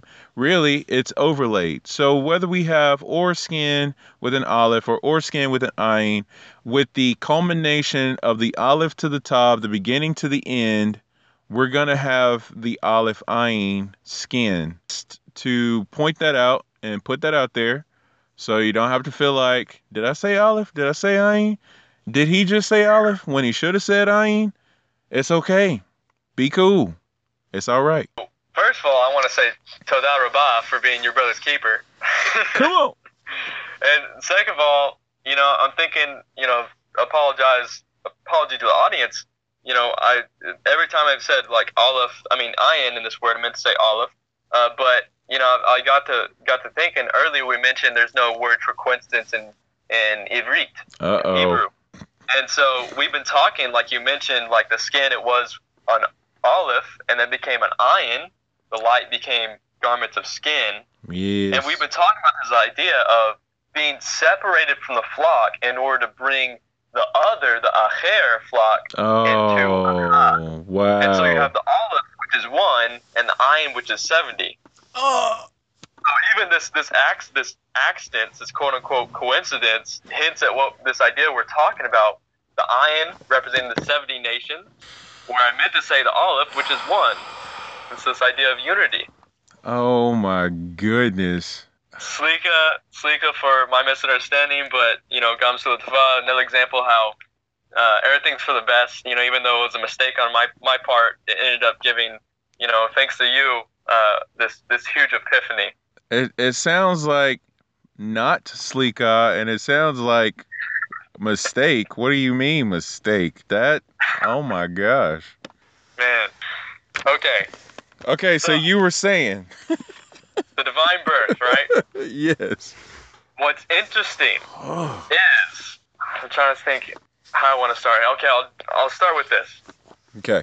there's a case in the words Gilead begot Yiftach. This is this, it says Gilead begot Yiftach, and what's interesting is commentary here says this is meant to emphasize that Yiftach's paternal lineage was unblemished. Yiftach is similarly introduced as Hagiladi, like you mentioned, Eliyahu, right? Yes. As with the letters Hey and Yud constituting the divine name. You also mentioned 15, like the, the 15 uh, Songs of Ascent. Oh, man. At the beginning and the end of his name to hint that Hashem testified that Gilead was his father. This just kind of reminds me how the midrash of how you know no one believed that Yitzhak was Abraham's son because you know his age, but then it was made to look exactly like Abraham, exactly like the father. So if you saw the son, you saw the father. And so it's like the same thing is hinted here with this Yud and Hey placed in his name of Hagiladi to emphasize that Hashem Hay's testifying, hey, this is actually his father. Tag. So, um, another tag on the tag. I went back and uh, I listened to the Shavuot Drosh from 5778. And we were talking about the song at the sea, which, you know, we're talking about Miriam here tonight. So, in that Drosh, the six hours that it is, at some point we were talking about why is the name Yah used in that passage. The reason Yah is used in that passage is because of the sins of the people that Hashem had to conceal himself to expand his name. And we were reading that from Parashah Beshalach between different sources. So I don't remember which one exactly that was. Uh, it's either the Humash or the Or HaChaim that talks about the greatness of the Yod and the Hay. And so here we're uh, saying that the Yod and the Hay is attesting to the pure lineage of the Father. And then you just escalated it so quickly when you said, and this alludes to the the Son looking like the Father. To put that all together with the elucidation brought down from the Shavuot Drosh, really the Yod and Hay is there to show us that the greatness of Hashem concealed in Mashiach is what makes the Yod and the Hay the the if you've seen the Son, you've seen the Father. Like it completes that circuit. And so with Yiftach here, it's saying that he is pure when it comes to his lineage, just like his father, just like Mashiach is pure in his lineage because of his father. So there's like this whole thing about Mashiach can't be connected through Yosef. Well, if Mashiach is Mashiach ben Yosef, what are you talking about? But then on top of that, it's the Shekinah that conceived in Miriam that caused Mashiach to be brought forth. So really, you'd be attacking the lineage of the Shekinah, but who wants to do that? Because that's not smart. But uh, yeah, I just wanted to bring that up. That you know the the Yod and the Hay being connected to the idea of if you've seen the Son, you've seen the Father. But really, the Yod and Hay is the greatness of the Yod and Hay with the Vav and Hay. Toda Rabbah. Bevakasha. And so on this, you mentioned like the Shekinah, at the very end, the Shekinah being with Miriam, and this whole idea of the divine birth. Yes. Which is alluded into our in our Haftorah. Mm, mm, mm. So it says one of the reasons, one of the very first things we, we mentioned was the Aleph Tav being connected with Yiftach, and we talked about that being related to the Shekinah, to Yeshua. Oh man. And those things being like Echad. Yes. And the very first time Et Yiftach is mentioned, it's literally saying Gilead begot Yiftach. Oh, wow. It says right here in the end of verse, or sorry, the beginning of verse 1, or the end of verse 1, Slicha. Yes, the end of verse 1. Et Yiftach. Gilead eft etach. And now what's even more amazing, do you remember how we did the Atbash of Yiftach's name? Yes you know what the gematria of that is? I did it not. One zero seven. Uh oh. Right, and do you know what the gematria of Gilead is? One zero seven. Add them so together. One plus zero plus seven equals eight. Yes, and Yiftach was the what judge? The eighth judge. Eighth judge. And we talked this idea of renewal. We talked this idea of, you know, circumcision, this idea of the, the eighth light of the Hanukkah shining forth, redemption taking place. Woo. And so you, you have this idea that Yiftach beget Yiftach. Wow. And so it's like he begot himself. What stands between them is the Aleph Tav, which Whoa. if you read Whoa. Whoa. commentary Whoa. is the Shekhinah. Whoa. You did not just say that. You did not just say he begot himself I did. through the Shekinah. oh my gosh. Okay. Yeah, through the Shekhinah, because that's what stands in between them, the Aleph and the Tav. From this point on, if anybody, oh my gosh, if anybody attacks the divine birth, I'm just going to be quiet. Because I'm to say something that I don't need to say, but, you know, obviously it ain't that bad. But, you know, just don't, okay? If anybody wants to attack the divine birth, just don't. Look at this verse right here. Just, There's no other way.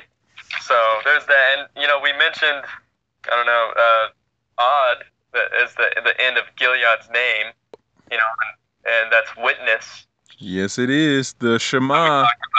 We talked about the Shema and how you know if you look at the the letters in your Siddur, that the the ayin and the dalet is enlarged, and so these two things they say it's because the Shema is a witness to the unity of Hashem, and so here you have the unity of Hashem corresponding with the divine birth. So just kick the Trinity out the window. Uh, oh, God. But it's, it's all it's all Hashem. Only He can save us. Woo. You know, we have we have no king but Him. is our Oh. king. Salvation comes from Him. You know, and that's that's just that's just what it is. It is what it is. That's what it is. So if you look at the letter Ayin and the letter Dalet, the letter Ayin is like a pair of eyes, and the Dalet is a door. So the eyes looking at the door, the eyes looking up on the blood, the two bloods. And then you have looking at the opening, looking at Yeshua, looking at Yiftach, the one who begot himself. And then you have, if you take the Ayin and the Dalet and reverse them, to make it Dalet Ayin, you have the word Da, which means to know. So when you know the one who begot himself and you look upon the bloods of the covenant, that's how you become a witness. That's how you go out and make converts. Tag, I agree. You mentioned eyes and you mentioned Dalet. Yes. And you remind me of one who was also a witness Hashem's manifestation was Moshe. You know, he with his eyes he saw the Dalet of Hashem's tefillin Oh, in the cleft of the rock. left the rock. Man.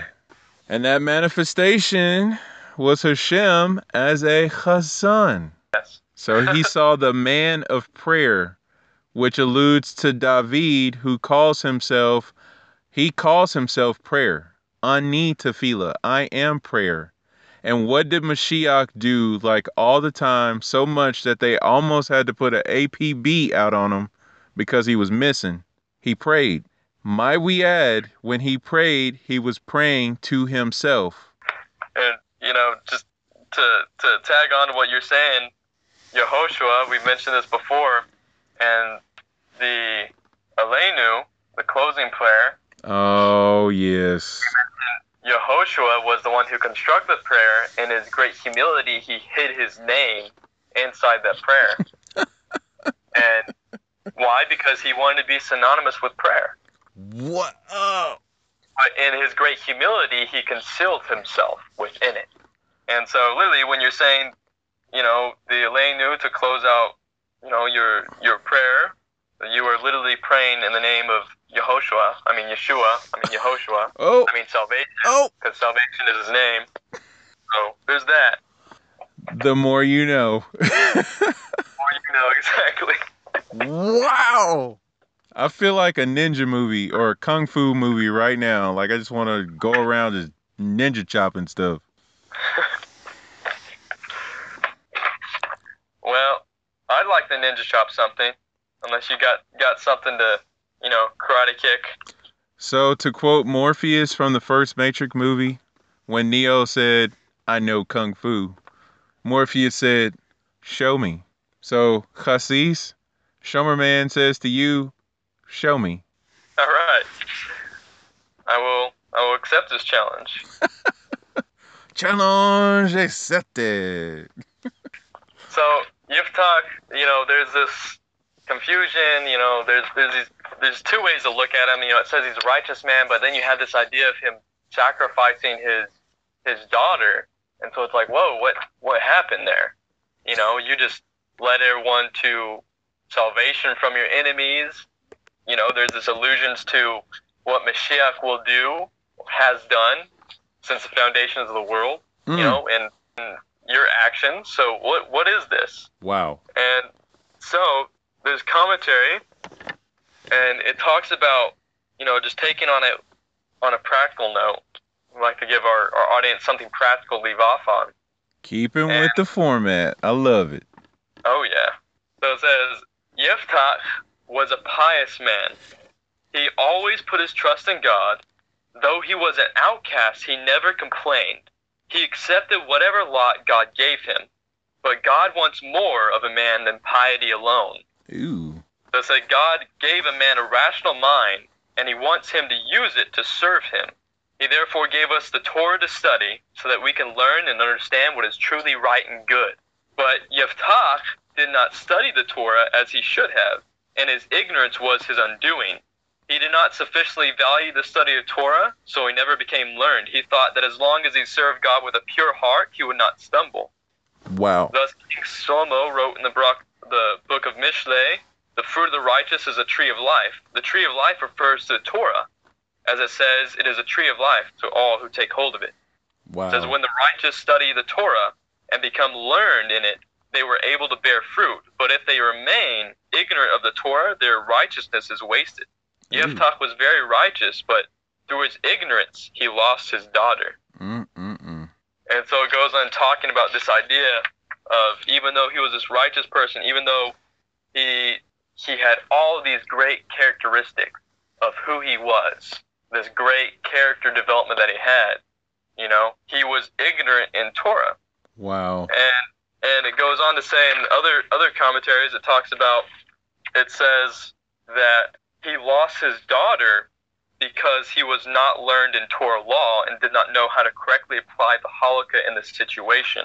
There's this there's this different commentary on, you know, the daughter and it says there's some people who, who believe the daughter spent the rest of her life in seclusion and prayer and was not allowed to marry, so she didn't actually die. But then the Chazal in the Talmud says that you know, he actually did slaughter her as a sacrifice, as an Ola offering. Wow. But according to Torah law, there's absolutely no reason for him to sacrifice his daughter, whether it was a physical sacrifice or whether it was just her being dedicated to Hashem the rest of her life and not marrying and living a life of, of, of recluse. But it says he could have fulfilled his vow by donating money, as we read before in the pretext. He could uh, fulfill it by donating money as a redemption offering. Uh, he could have, you know, went to Pinchas, or he could have just realized that his vow actually had no validity to begin with. wow. And so you have this idea that really, even though he was, he had this great character development and that he was this outstanding person, never complained, trusted Hashem, just these characters that we strive for and that we should strive for. He lost his daughter because he didn't know the halakha. He didn't know how to walk out Torah. There's this idea, especially in you know prevalent the prevalent Christian culture, you know the law of Moses and how you walk it out is diametrically opposed to halakha, Mm. and that's just not the case. Musar, ethical teachings, character developments, and halakha really coincide. They're one and the same. Like if you don't believe that, there's there's works such as the Mishnah Yesharim. Literally, all the character development strives with us being more halakhic, more walking out our faith according to what the Torah says. Reasons why we don't do it, reasons why we should do it. There's a whole section in the Shulchan Aruch, you know, one of the major works of halakha, dedicated to character traits that we should develop. And so this idea of Musar and halakha being diametrically opposed is completely false. Amen. The fact is, what it really comes down to, um, Yiftach lost his daughter not because of any lack of his necessary character. What it really came down to was because he didn't know the right way to walk it out. So if we don't know halakha, halakha is what brings us unity. How we walk out Torah faith is what brings us unity. And if we don't know that, then we're essentially not allowing our the next generation to go. We're spiritually killing our offspring. Wow. And of course, a further further point to show how they're both connected is there's also the interpretation, not just that he didn't know halakha, but that he was too haughty and arrogant to go to Pinchas to annul the vow. Right. And so there's another idea of this musar, this ethics, being tied into um, halakha itself. May I tag? Yes, you may. And I agree. You know, the the soul that is within us, the neshama, which departs from us upon death, is likened to a daughter, which is why neshama is a feminine word, is literally a feminine Hebrew word. And so if you think about the the the phrase, what good is it for man to gain the whole world than to lose his soul? You know, it's like we end up losing our soul, we lose our daughter, you know, when we don't walk halakhically in Torah, when we when we forsake Torah observance for the sake of acting or being pious, you know. Yeah. So and and for that fact, you know, with the fact that you could offer Tzedakah to instead of having uh Yiftach could have offered Tzedakah in order in order instead of offering his daughter. You know, that really went to show, you know, that really if you're not willing to give this offering, you know, your your haughtiness and your arrogance make it as if you love that money more than you love your own soul. Now that may not be true, but the circumstances cause that to be true. That's powerful. What good is it to gain the whole world and lose your soul? Whole statement, that whole elucidation you meant, that you, you know, you said was that's extremely powerful, and like it's in this Torah portion, because he makes a deal with Hashem and says, "Hey, if you if I win this war, then I'll I'll give you whatever comes through the the doors of my tent." He literally gained the whole world, so to speak, delivered from the Ammonites, won the battle, no more oppression, but at what cost? What at the cost? that he lost his daughter, he lost his soul. Like he says, it's compared. The soul is compared to a, a daughter. It's in the feminine aspect, and yes. that's what happened. So he erred. He was not sufficiently acquainted with the halakha, and he assumed that this vow of a leader in wartime should be upheld at all costs. And so, in his misguided piety, I love that you brought that phrase up. His misguided piety, piety he he was true to his word and he made a sacrifice that you know what value was it at that point? And the word for soul which is neshama rearranges to mishnah. Yeah the oral oral torah. And i, I think it's it's interesting also we we talked about mishlei 1532 he who refuses correction despises yeah. his own soul. And the word for soul there it's not it's not necessarily neshama it's nefesh. Nefesh. But correction, the word for correction is actually musar, hmm. character refinements. So, and we talked about despises. The word for despises is moes, which is you know Yiftach's name rearranged in like like Atbash. Mm-hmm. So who? What did he refuse? He refused. He refused halakha, and he also refused musar, right? Because he was too arrogant to go to Pinchas to annul vow and it was also too ignorant to even walk out the halakha. Wow. And so it's another connection between Musar and halakha. Baruch Shemo. He despised his own soul because of it. He despised his own daughter and her words because of that. So may we not despise halakha. May we not despise Musar. And may we not despise the Mashiach. Amen. Which, interestingly enough, would be Musar and Halakha. yeah. Intertwined. Intertwined. Baruch Shemo. Well, um, yes. You got anything else? No. I mean, I mean, I'm, we could go on. I'm, I'm sure we could. There's so much more we could elucidate, but you know, I've I've enjoyed our our uh, our elucidation on the Haftorah together, for sure. You got anything else to add?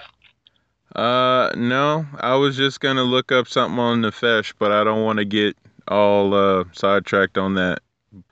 But uh, I have enjoyed this time as well. I think there is a lot of great. There are a lot of great insights and uh, complete Whitefire, completely Ruach Hakodesh counsel that has been laid down this whole time. So I'm grateful for the backup suit that has been recording everything because that'll be the final recording for this Drosh. And so just Toda raba to you and your Kala for just being so faithful and diligent to serve Hashem, to study, to grow, and Toda raba to you for taking time to elucidate this drosh and for just getting everything together. So I just, I am so blessed by everything that you bring and all these just background stories and all these pieces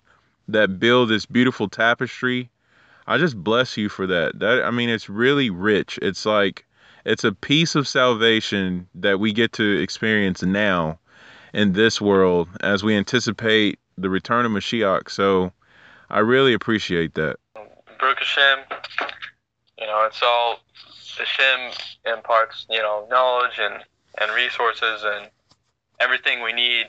You know, I think it really is all for him and I, I thank you for, you know, being a brother I could I could drosh with and just for these amazing insights you have and you know, even covering my back with uh, little uh, moments and, and many things. Just having me on. And this is just being on this podcast with you has been a, a constant inspiration, a constant fire. And I definitely Man. missed it. Missed it last week. Um, missed thank you, you for having me on and really enjoyed elucidating this this parsha with you, this Haftorah. Amen. So what do we know? What do we know? Baruch atah Adonai, Eloheinu melech haolam, זור כל העולמים, צדיק בכל הדורות, האל הנאמן, האומר ועושה, המדבר ומקיים, שכל דבריו אמת וצדק. נאמן אתה הוא אדוני אלוהינו, ונאמנים דבריך. Ve'davar echad midvareka, ocher lo yashuv rekam, ki el melek ne'eman ve'rakaman ata, Baruch ata Adonai, ha'el ha'ne'eman bekol devarav, b'shem Yeshua HaMashiach. Amen. Amen to the converts out there, to those who are yet to convert, and those who are thinking about it, and those who are just kind of unsure. In the words of the prophecy in Revelation, come out of her, my people, come out of her, my people. There's plenty of room in this flock. Come on through the sheep's gate, get up in here and get you some. So, chassis, blessings to you over the rest of your week, and may your Shabbat be amazing to all the podcast uh, listeners.